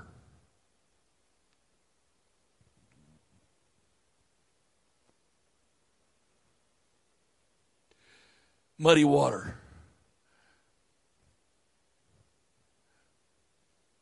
Often, if the ground of a river or the bed of a river is not rocky, if it's mud, the water flowing picks up particles, stirs up the bottom. And those particles gets all mixed up in all the turbulence. And you can't see in it. You can't see through it. But if you took a beaker of that water, brought it into a place where there's no movement, and sit it down,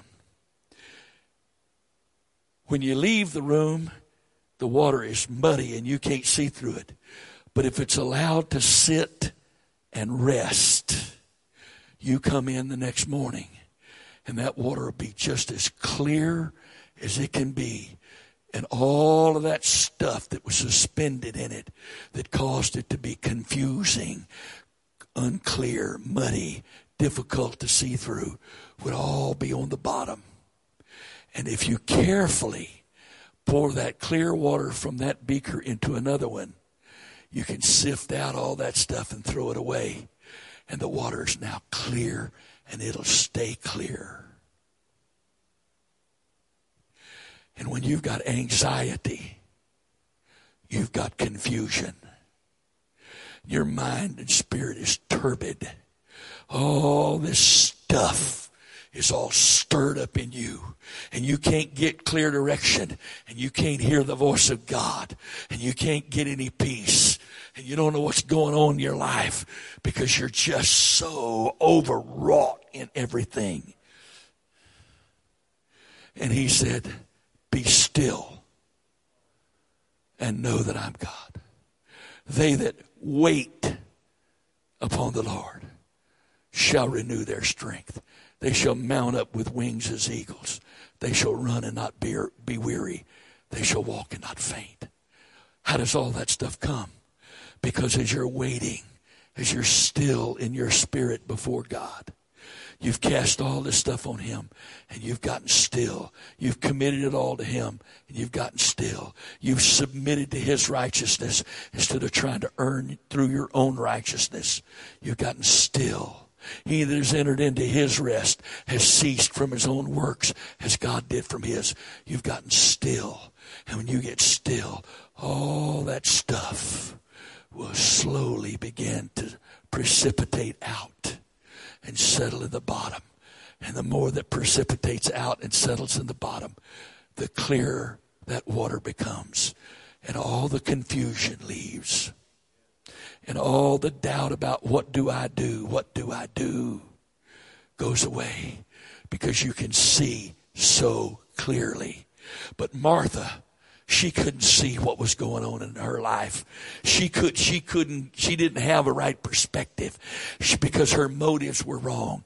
And she had her own self-interest. And she was so full of anxiety that everybody wasn't going to cater to her interests and what she thought was important, what her priorities were. So everything is confused inside, and everything's all up in the air. There's no clear direction, and there's agitation on the outside, and you become very sensitive to the slightest touch. Got sore elbows. What does this button do?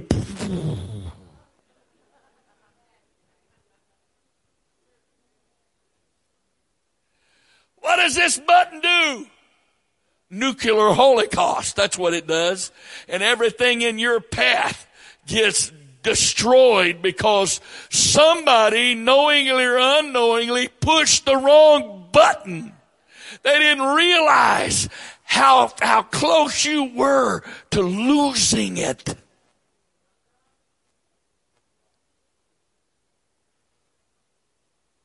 And you say to that person, you're a Christian? Oh yeah, I'm a Christian. I'm a Christian.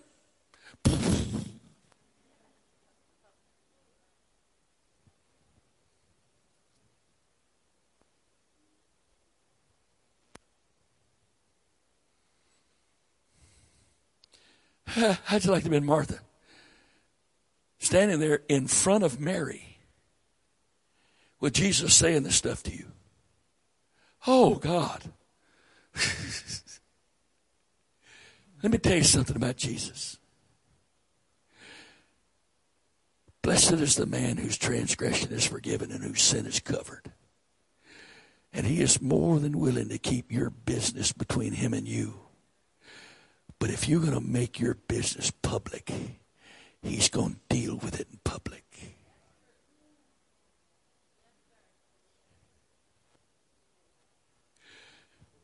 You want to go to him in private?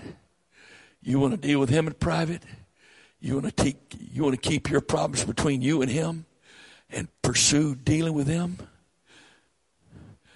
But if you're not going to deal with him in private, instead of ignore them and avoid them, you will eventually allow that stuff on the inside to manifest outside. And when it does, it's not going to be pretty. And he's not going to deal with it privately anymore. You had your chance.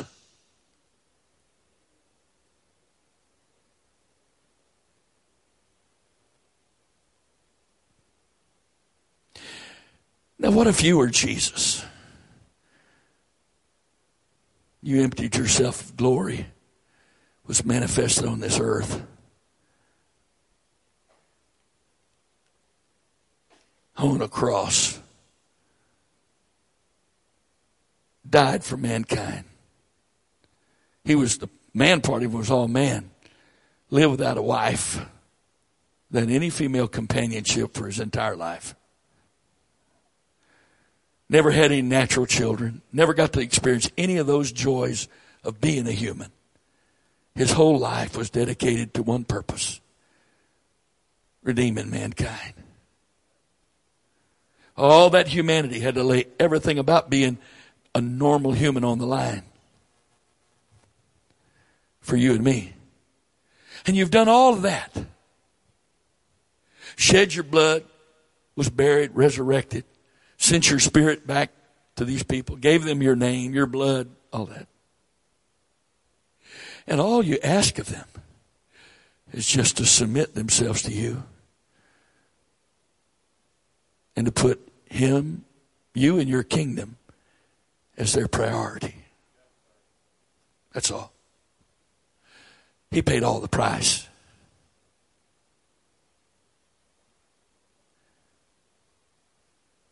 It's a wonder any of us are saved today. Because if we were that God, we'd have done something about it before now.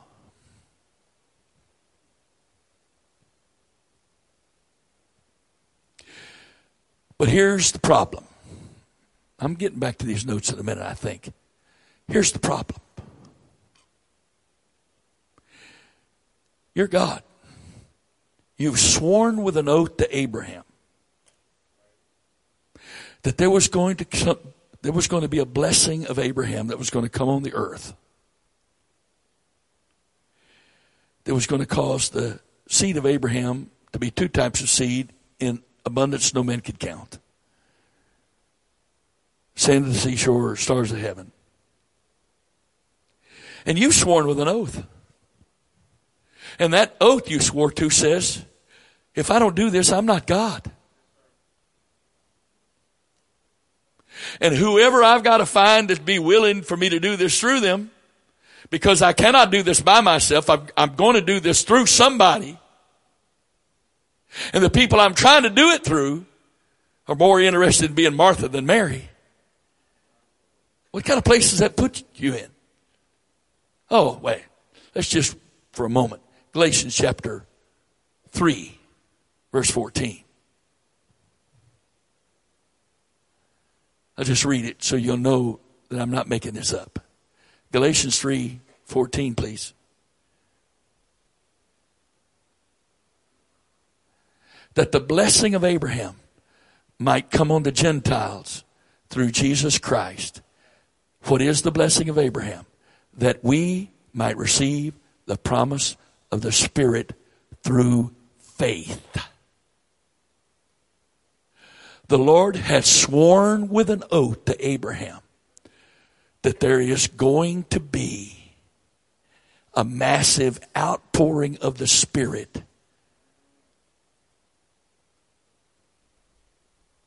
Nothing similar to that has happened yet. Everything that's ever happened is very preliminary in a proportion-wise to what God promised Abraham. And you're God. You swore with an oath. If I don't do this, I cease to be deity. And he can't do, oops, I didn't really mean that.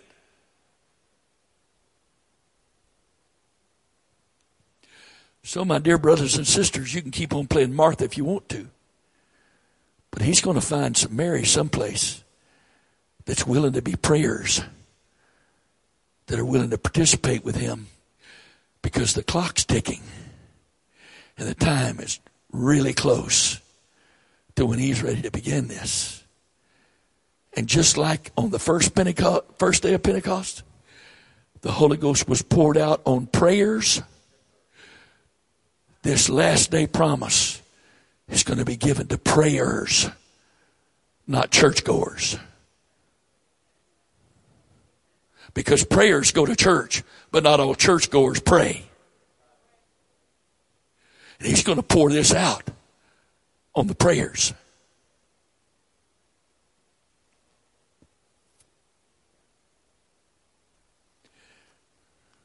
Ready? Luke 10:42.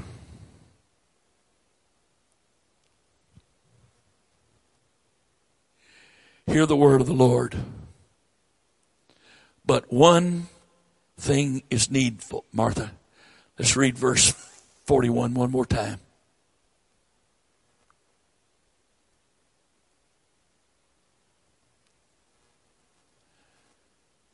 I need verse 41, please. 41. Is that, I'm sorry, is that it?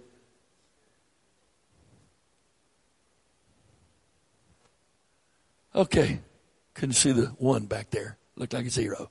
And Jesus answered and said unto her, my apologies. Martha, Martha, thou art careful and troubled about many things. Next verse. But one thing is needful.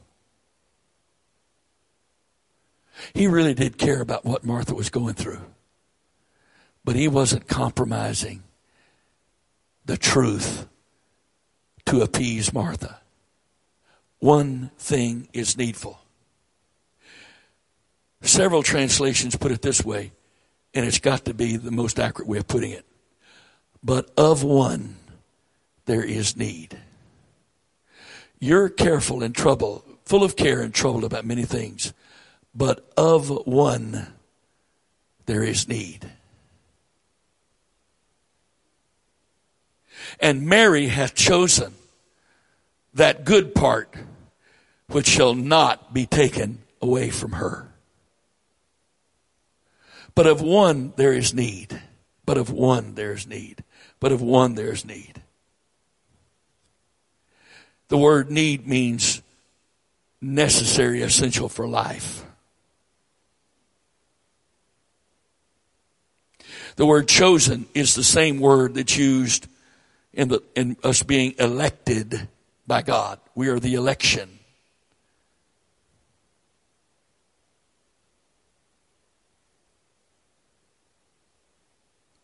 Vine's says it means to choose for oneself, not necessarily implying the rejection of what is not chosen, but choosing with the subsidiary ideas of kindness, of favor, of love. In other words, her choosing Jesus didn't mean that she rejected the importance of what Martha was doing.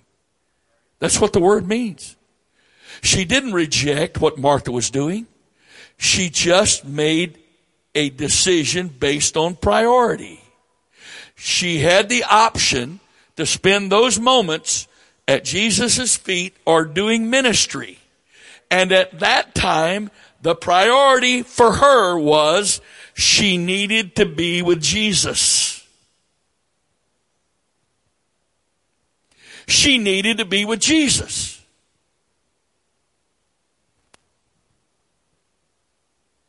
I love this word right here. I love this word.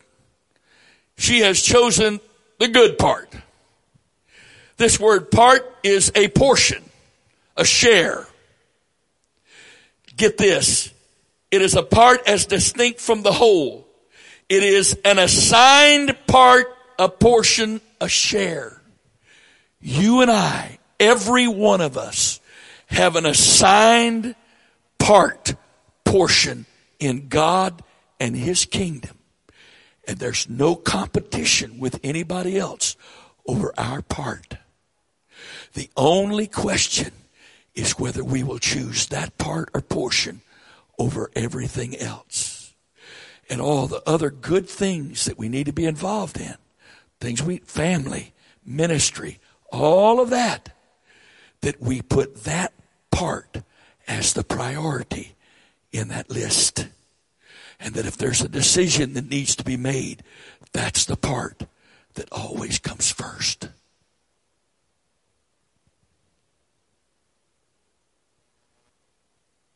Portion or share.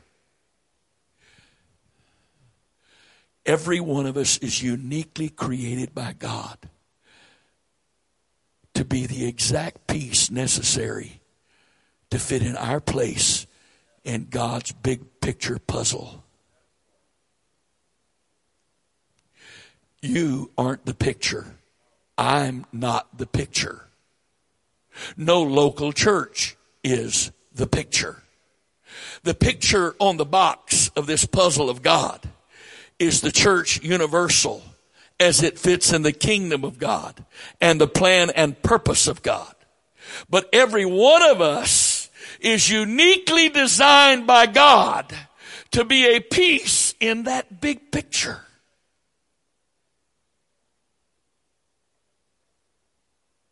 But we don't come out of the box.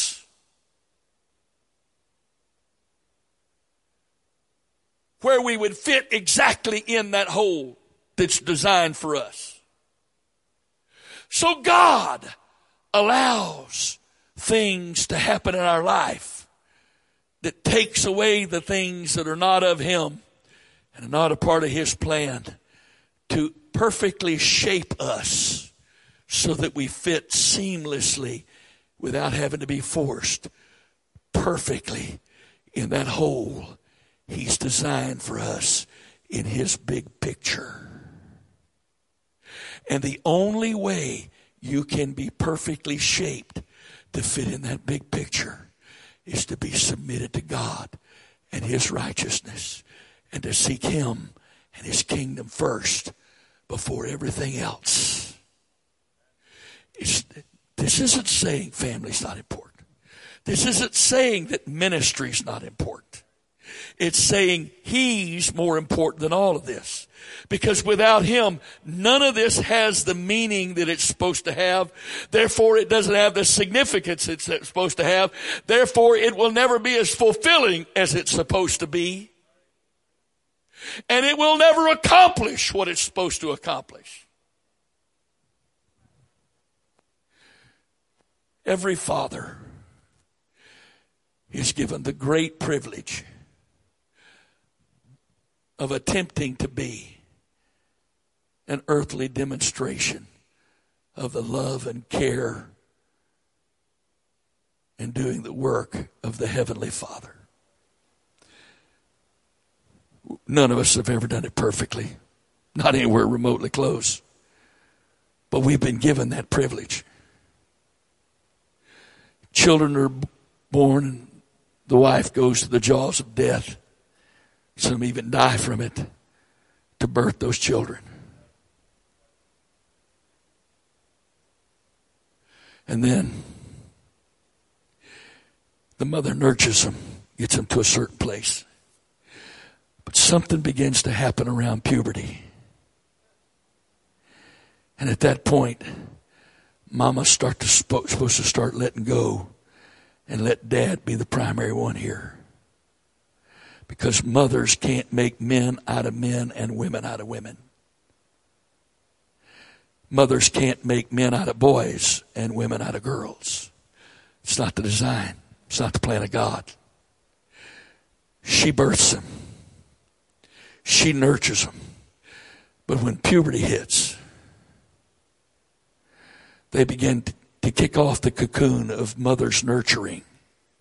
And mothers who try to hang on destroy themselves and their children. And at that point, dad takes over. And dad no longer says, "Oh, baby, come here. Let me kiss you, boo-boo." Dad said, "Get up, boy. What's your problem? You think it's the only time you're ever going to fall? It's just a little scratch. You're not dying. Hard, harsh, no." But a mother can't nurture a boy into a man, nor nurture a girl into a woman.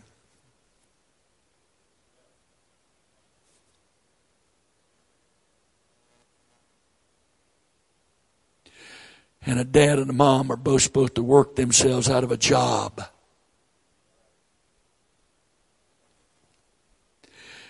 Get this now, and in a very real sense, God does the same thing, because he grows you up to the place that you stop being needy. You quit being a receiver and you start being a giver. You stop being a conduit and you become, a container, and you become a conduit.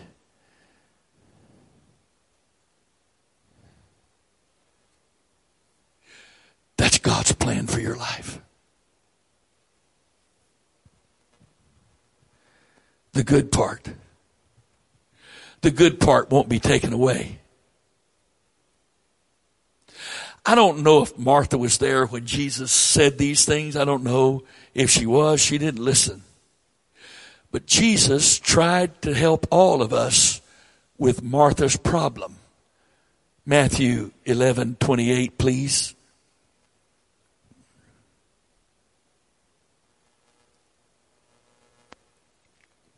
I don't know what time it is, so make sure nobody tells me,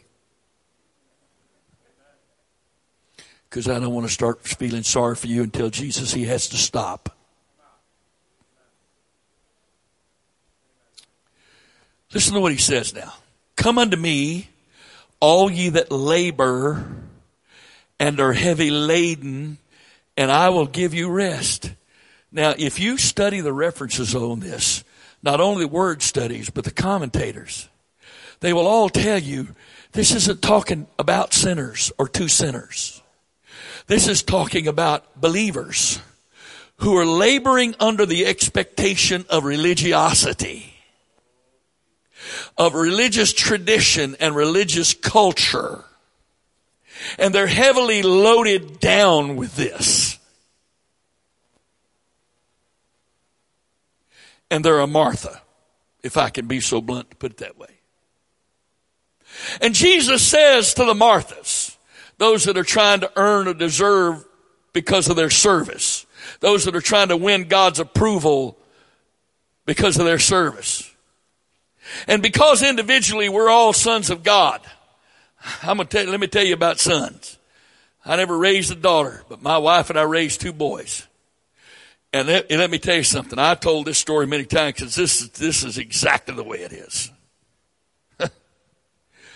If I had $1,000 for every time one of my sons said, "Watch, Dad,"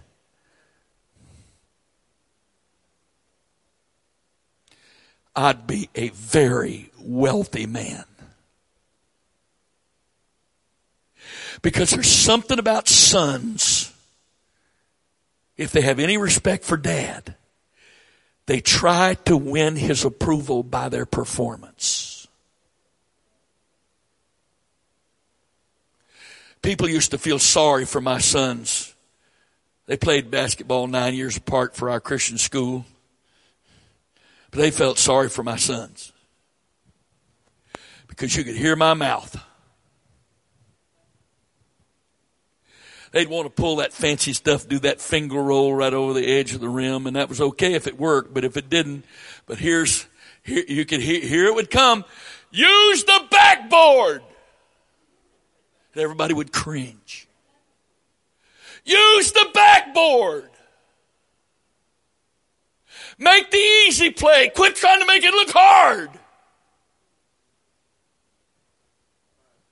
Bottom line, there's been no point in my life I could ever even come close to playing basketball as good as either one of them. But I knew how it was supposed to be played. And I'm Dad. Now, when they got married, I stopped that, tried to.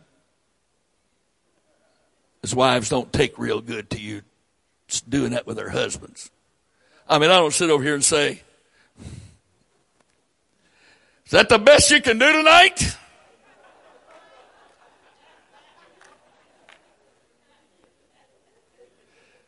Well, if you ask either one of them, they think that's what I'm saying. And we may discuss some things privately, not in front of their wives.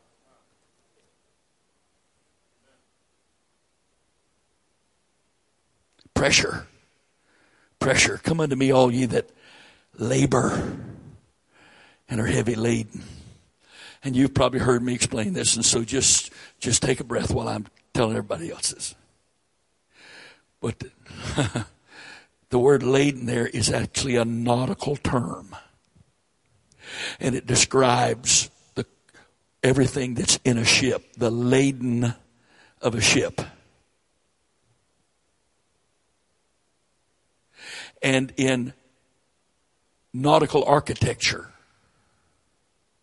a ship is designed to have a certain amount of laden if it's going to be stable in the water. If it's empty, it sits too high, and it's unstable in a storm. It'll capsize. So those of you that don't want any problems in your life, you're asking to drown. Because the first storm that comes, you have no stability. But the Lord was talking about people in the other direction who had too much laden. The waterline of a ship isn't there for decoration. The nautical engineer who designed that ship, he said, if that ship is sitting in the water where that water line is at, where the water is at the water line, that is the most stable position for that ship. You don't want that line below the surface of the water. You don't want it too far above the surface of the water. It can handle just about anything with a good captain on board. Any kind of storm out there, it has a great chance of surviving with a good captain on board if it's sitting at the water line. Those big old waves come, all that stuff. All you do is turn the bow into the storm. You don't run from the storm. You turn the bow into the storm. Turn your bow into the waves, you head into the storm, and that ship is designed to survive the storm if it's properly loaded. But here's what the Lord says. Come unto me, all you that are heavy laden, and I'll give you rest. That word rest there means the cessation of all labor.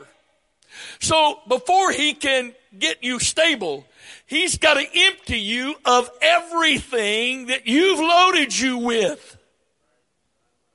Expectations and pressures he didn't put there. And then to load you with the proper stuff, he tells us the next verse. Take my yoke upon you. Take my yoke upon you and learn of me.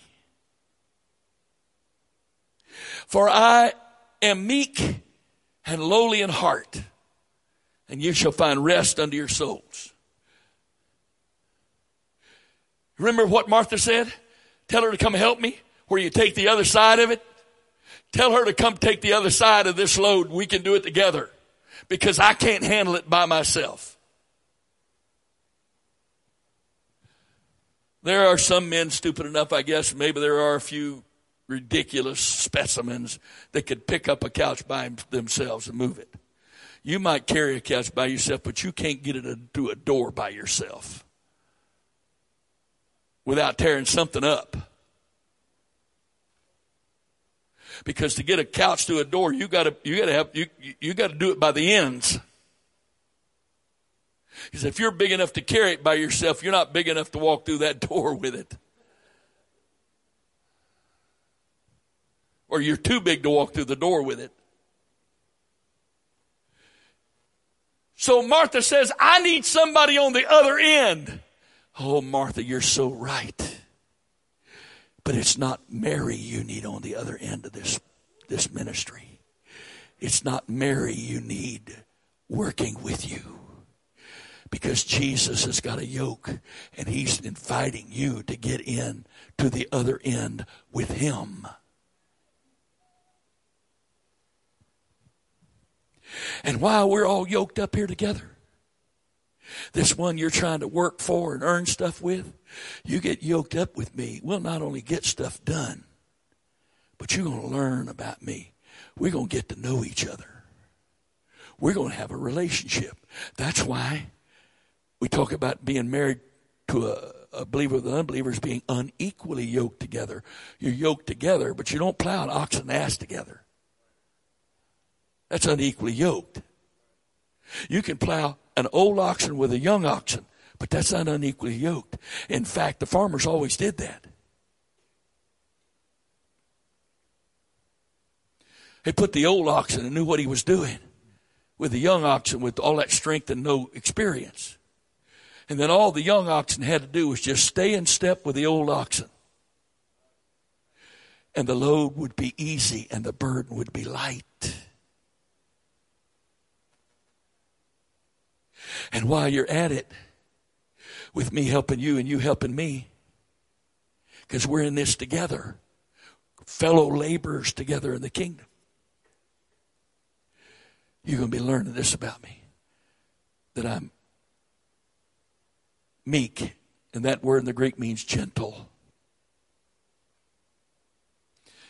Oh, he needs to teach that to the doctors that prod and poke you. Does this hurt? Because he's gentle. He's gentle. And the next one is the most important of the two, probably, in my humble opinion. Whatever degree of humility there is in that, God knows. Lowly in heart means that he is humble. And what does it mean that God is humble? Because we think humility is thinking negatively about yourself. Brother J.T. Pugh said to me, and I'm sure he said it to others, said it publicly, but he said it to me. He said, biblical humility is not thinking disparagingly of yourself. It's just not thinking of yourself at all. It's not thinking how this is going to affect me or profit me or hurt me or whatever. You just do what God says and leave the outcome to him and the impact it has on him. Trust your Father what that impact is going to be. And don't judge the impact by today. Give it a time to work out. I'm going to tell you something right now. Have you ever taken medicine that made you feel bad before you felt good? Have you ever gotten a case of the flu from a flu shot?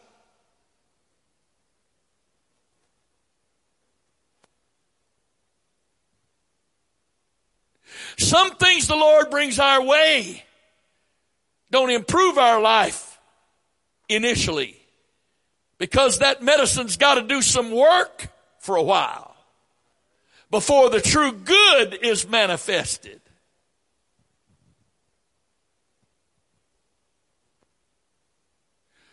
So what does it mean God is humble? It means just like me ranting and raving in that altar area that day about God calling me to do this, not giving me enough money to do it, and blah, blah, blah. I'm still here. You know why I'm still here? Because he's lowly in heart. What does that mean? That God is humble enough that he doesn't need to retaliate against every stupid thing we do or say. When we accuse him and charge him foolishly. And you and I are here today after all the antics we pulled at some time in our life. And if you tell me you've never pulled any stupid spiritual antics, you lying through your teeth.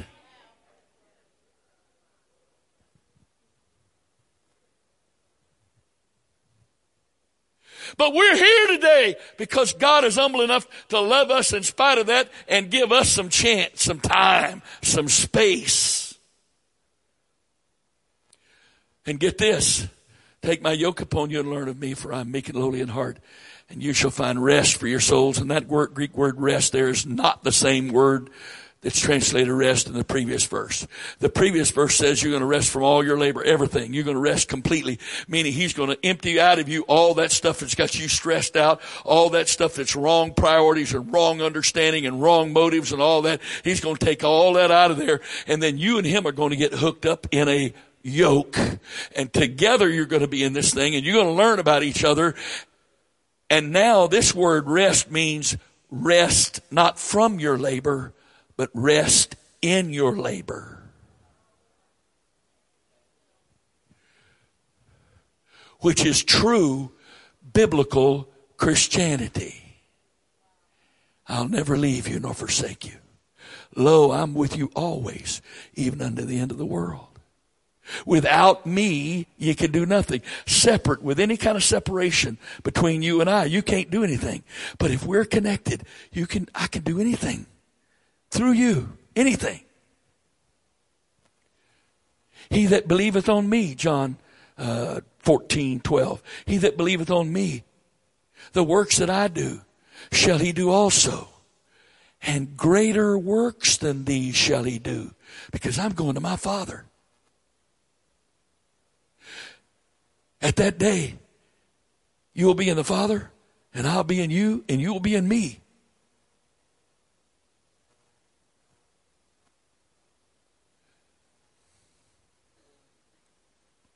Hello?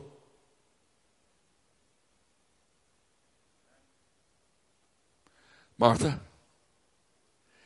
Mary's chosen the good part. And as long as it's her choice, there's absolutely nobody that can take that away from her.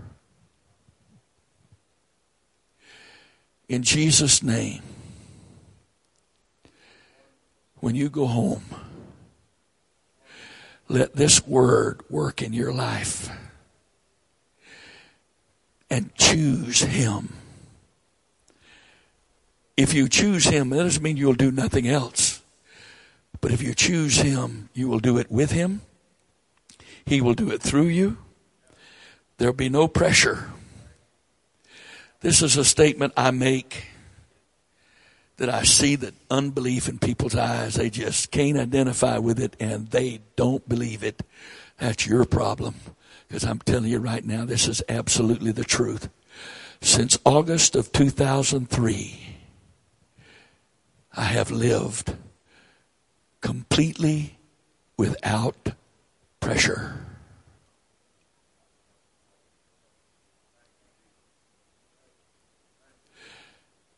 And I'm telling you right now, it is absolutely the will of God for you to live without pressure.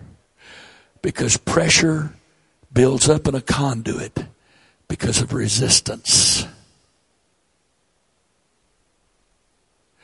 Pressure is always a part of resistance. If you hook a hose up to a faucet out the yard, you turn that hose on, the water will go. But you put a resistor called a nozzle on the end of that hose, and you begin to crank down the amount of space available for that water to come out. The water pressure coming from the source through that hose begins to build up. Pressure begins to build up. And then in order, because there is an opening, even if it's a restricted opening, because there's an opening and there's pressure built up, that water is going to be squeezed out of that hole, and it will shoot a lot farther. Less volume, because you can't get the same volume per second out of the restriction of the nozzle that you can out of the hose without a nozzle. But you can shoot it farther if that's what you want. But let's face facts. That water under pressure can potentially do a lot of damage if it's not handled properly.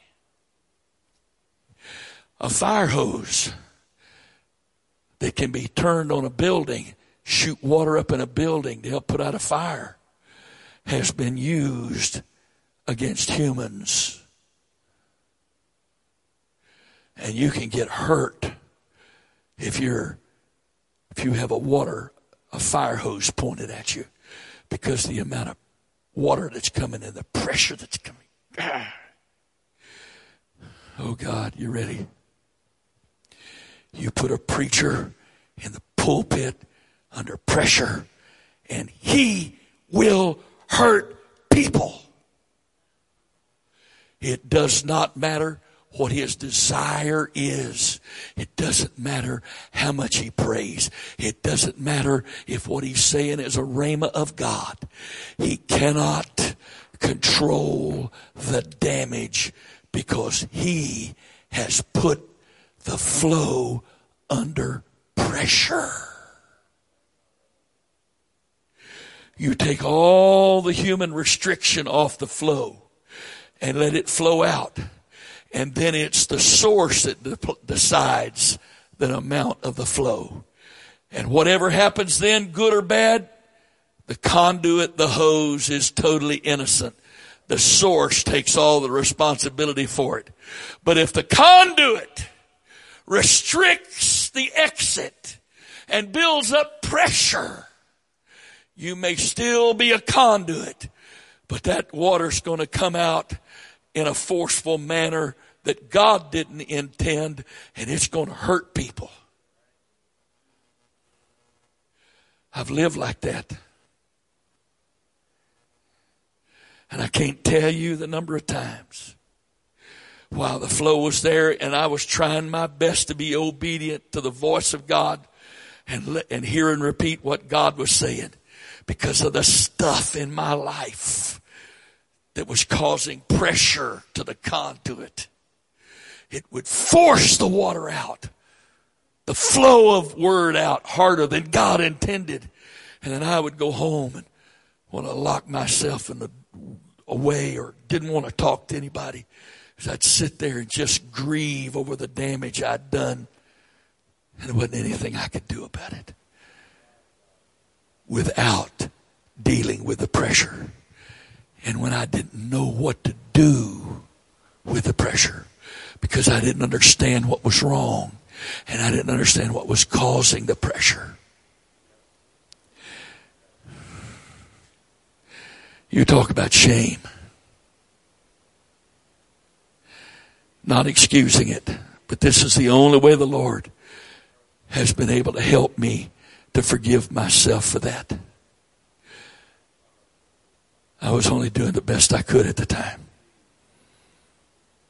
Was that the way it should have been done? No, it wasn't. But I had no capability of doing it differently because I had stuff going on inside of me I did not understand and didn't know how to fix. And it kept me under pressure. And therefore the word couldn't come out as gently as he wanted it to come out. I've done it.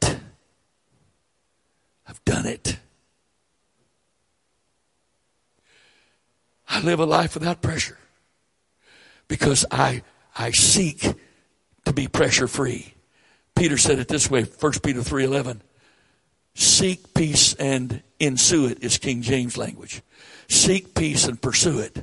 Peace and pressure are exact opposites. If you got pressure, you don't have peace. If you got peace, you don't have pressure. They don't coexist. By definition, they can't coexist.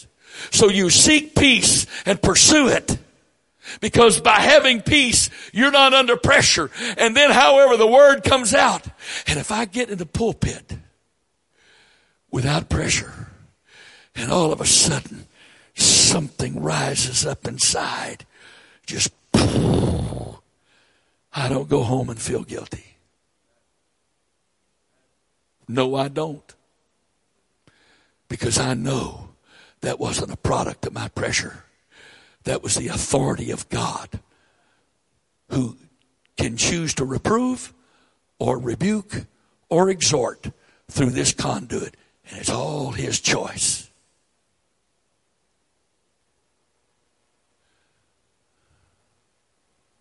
And this is true whether you're witnessing to somebody, teaching a home Bible study, leading a home group, preaching a preaching point, daughter work, congregation, church, conference, convention. It's the same in all those situations. Whether you're parenting, be it a husband or a wife, if you're an authority figure in any situation, and if you're teaching a Bible study or witness, you're an authority figure. God is using you as a child of God, and every son of God has authority, and he's speaking through you. If you're in an authority capacity, and you're supposed to be ministering to your wife, to your children, to a lost soul, in a Bible study, etc., etc., etc., and you've got pressure, it ain't coming out right.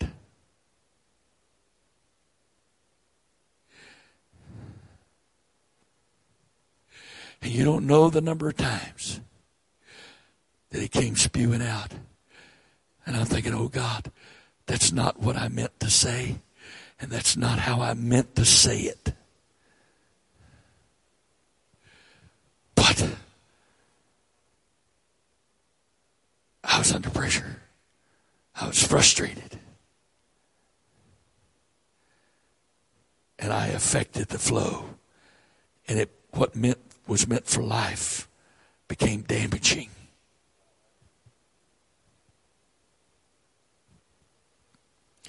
When you're doing spiritual warfare, in those seasons when a special anointing comes for you to speak to the adversary, something rises up from inside you, and it sounds like you are angry. And there is a forcefulness and an authority behind that.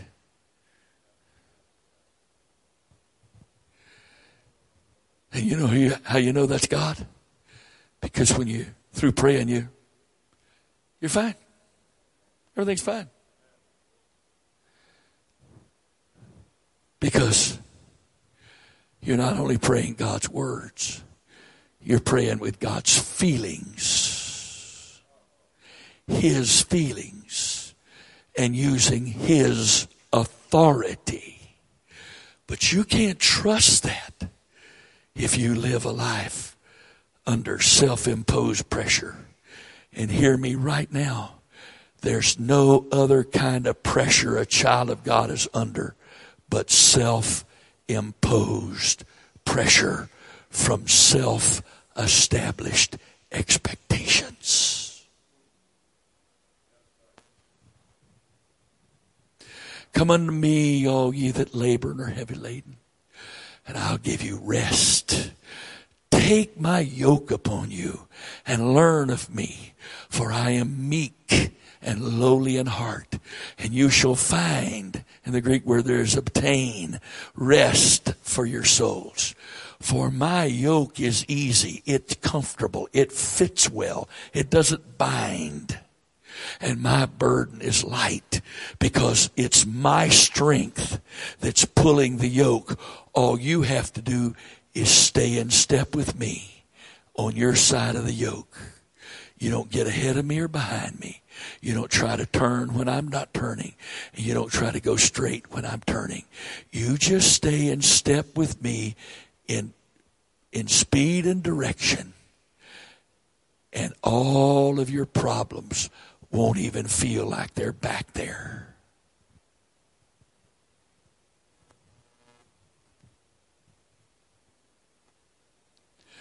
Why is this important? Because as long as you carry your own burdens and try to fix your own problems, and therefore when you pray, you're primarily praying about your burdens and problems and pressures that you have not cast on God, and you have not sought peace. God will never truly give you the burden of prayer for his kingdom, the spirit of prayer for his kingdom, while you persist in hanging on to your problems, your cares, your self-interest, your trouble. It is either or.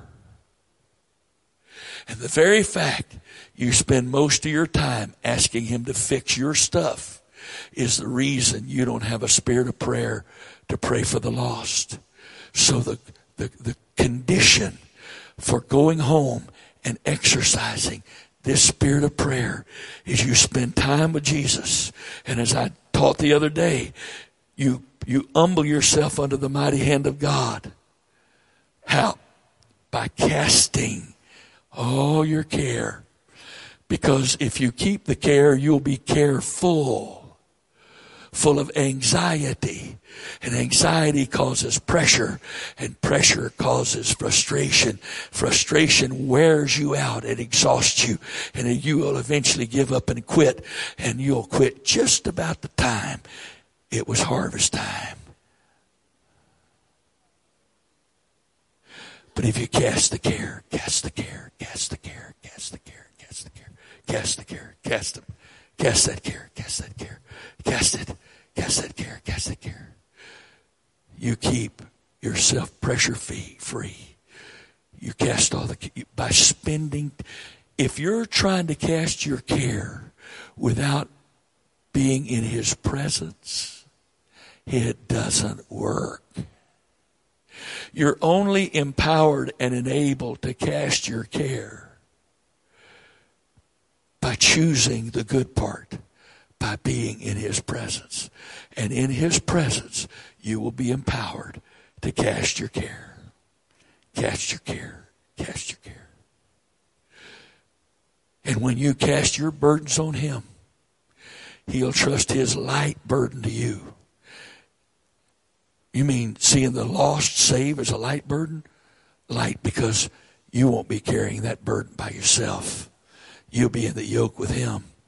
And he will give you the burden and the spirit of prayer to be a fellow laborer with him, to take care of his burdens.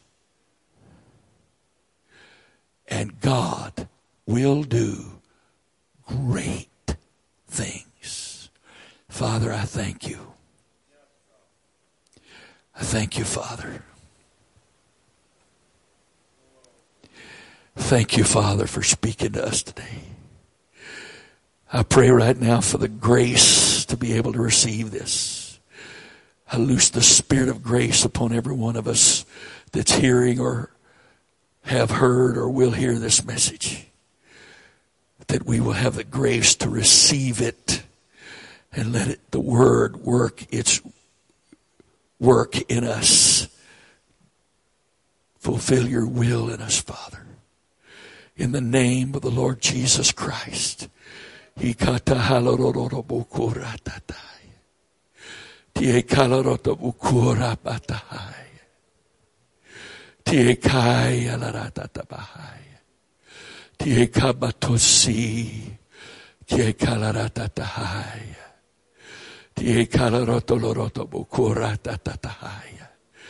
Hallelujah, hallelujah.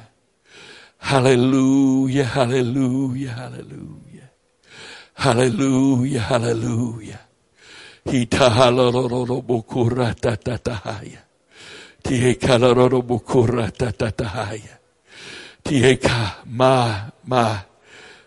God. My God. My.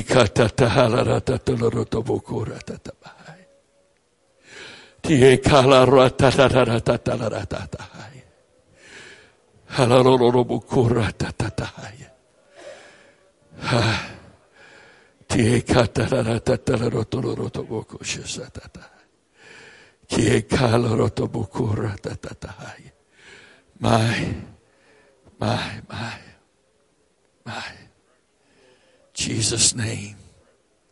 Jesus' name. Jesus' name. Jesus' name. In Jesus' name,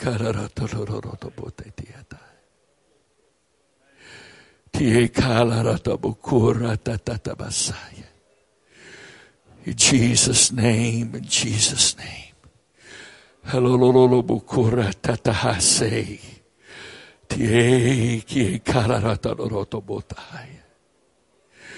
Flow, river of life. Flow, river of life. Flow, river of life. Bring life everywhere you flow. Flow in me and every part of me, and bring life to every part of me, and death to every bit of self-will. In Jesus' name, flow, river of life. In Jesus' name, flow, river of life. In the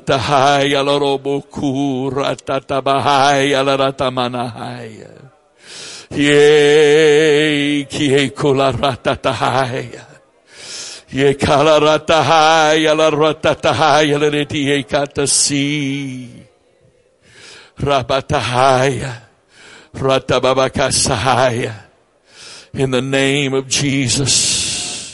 In the name of Jesus. In the name of Jesus.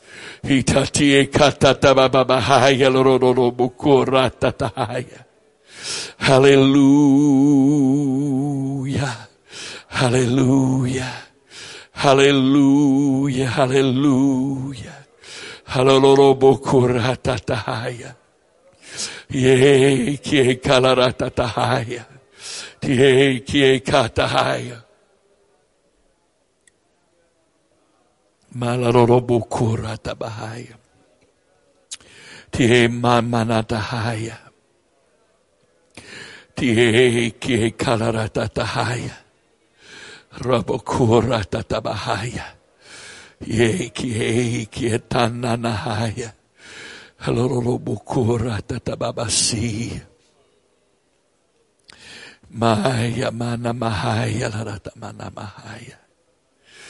Thank you, Father. Thank you, Father. Thank you, Father. Thank you, Father. Thank you, Father.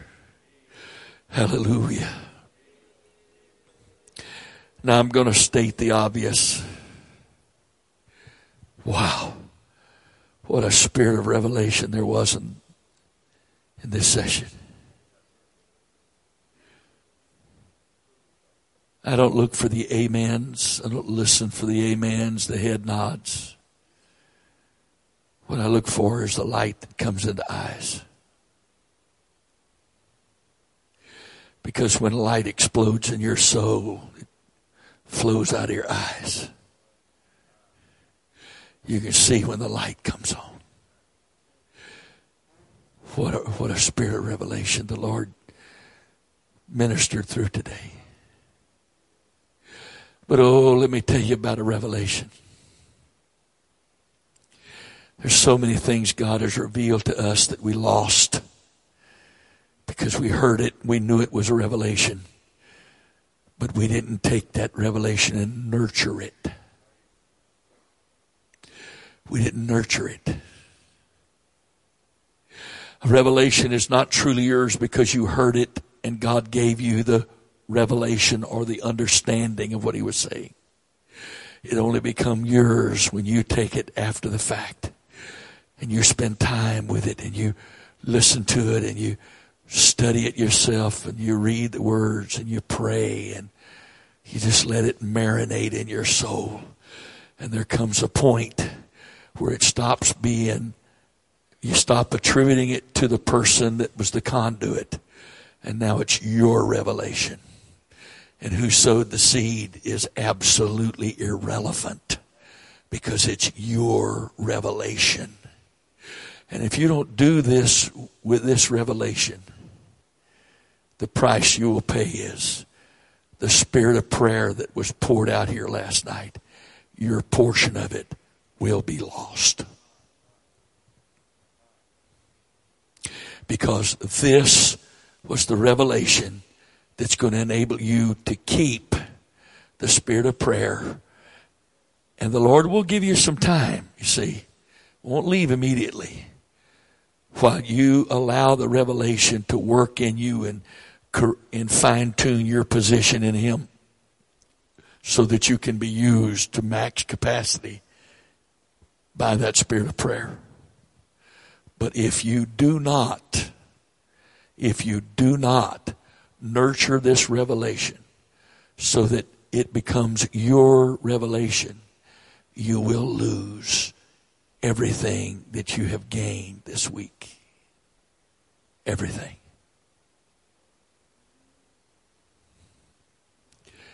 It's treasure. This is treasure. Revelation is treasure. Treasure it. Treasure the treasure. So many times God has given me revelation, and here's the problem for me. He'll give me a revelation, and then he'll minister that revelation through me. But that revelation doesn't affect my life. And I may be called on by him to minister that revelation, to let the flow of the Spirit impart that revelation on many occasions. But that revelation never affects me until I, after the fact, take the revelation and make it personal, and let it do the work in me that everybody else has to do in them. So receiving a revelation and ministering a revelation doesn't mean the revelation is fact in me. And I can't tell you the years of lost benefit from revelation, because either I didn't understand that or wasn't willing to pay the price for it. I beg of you, you don't want to look back on lost years with regret. You know, when you don't know what's going on, and you don't understand what's happening to you, and you don't know how to fix what's going on in your life, God's grace and mercy just covers that. Just, it's all okay. But when the day comes and he says, it's time, God says, it's time. I'm now going to explain to you what's going on, and I'm going to tell you how to fix it. And now I'm expecting you to let me work this in you. I can't regret what I couldn't fix. I can only give thanks to God that he was able to help me survive all that time where I didn't know what was going on and didn't know how to fix it. But oh God, how difficult it is to make peace with the years that I've let some revelations not affect my life. And every time he would call on me to minister that revelation, and I'd say, oh God, oh God, oh God, I want this revelation to affect me. I would pray that, and it would be in my spirit while I was saying it, but I didn't follow up on it. I didn't go back and spend my time with it just like everybody else has to if they're going to be benefited. That is an expensive lesson to learn if you didn't learn it and practice it.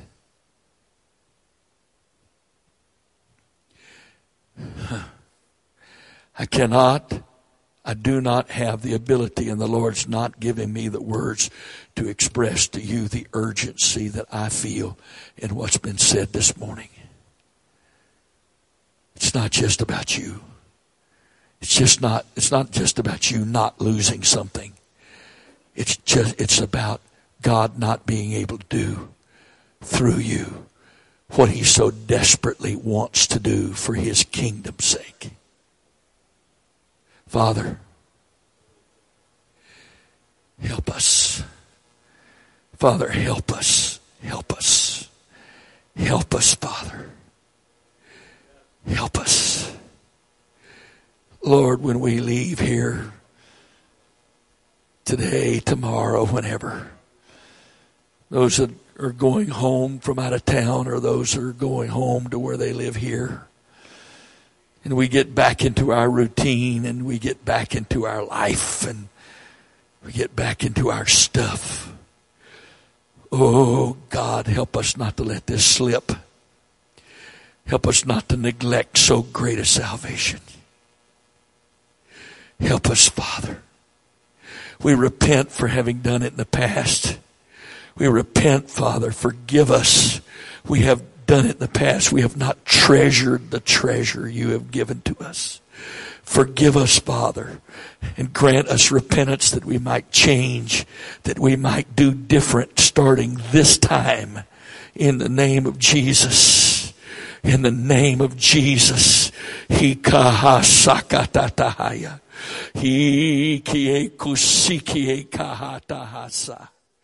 Robo kutaha asatahaya lorotusi kuratahaya ratabasaya tie kala rotatasaya tie kala ratatahaya. Jesus, Jesus, Jesus, Jesus. Help us, Jesus. Help us, Jesus. Savior, save us from ourselves, Savior. Save us from our schedule. Save us from our routine. Save us from our carnal lifestyle. Save us, Father. Let us go from here walking in the Spirit and living in the Spirit and continuing in the Word in the name of Jesus so that we can be your disciple. In the name of Jesus. In the name of Jesus. Hallelujah. Hallelujah. Hallelujah. Hallelujah. Hallelujah.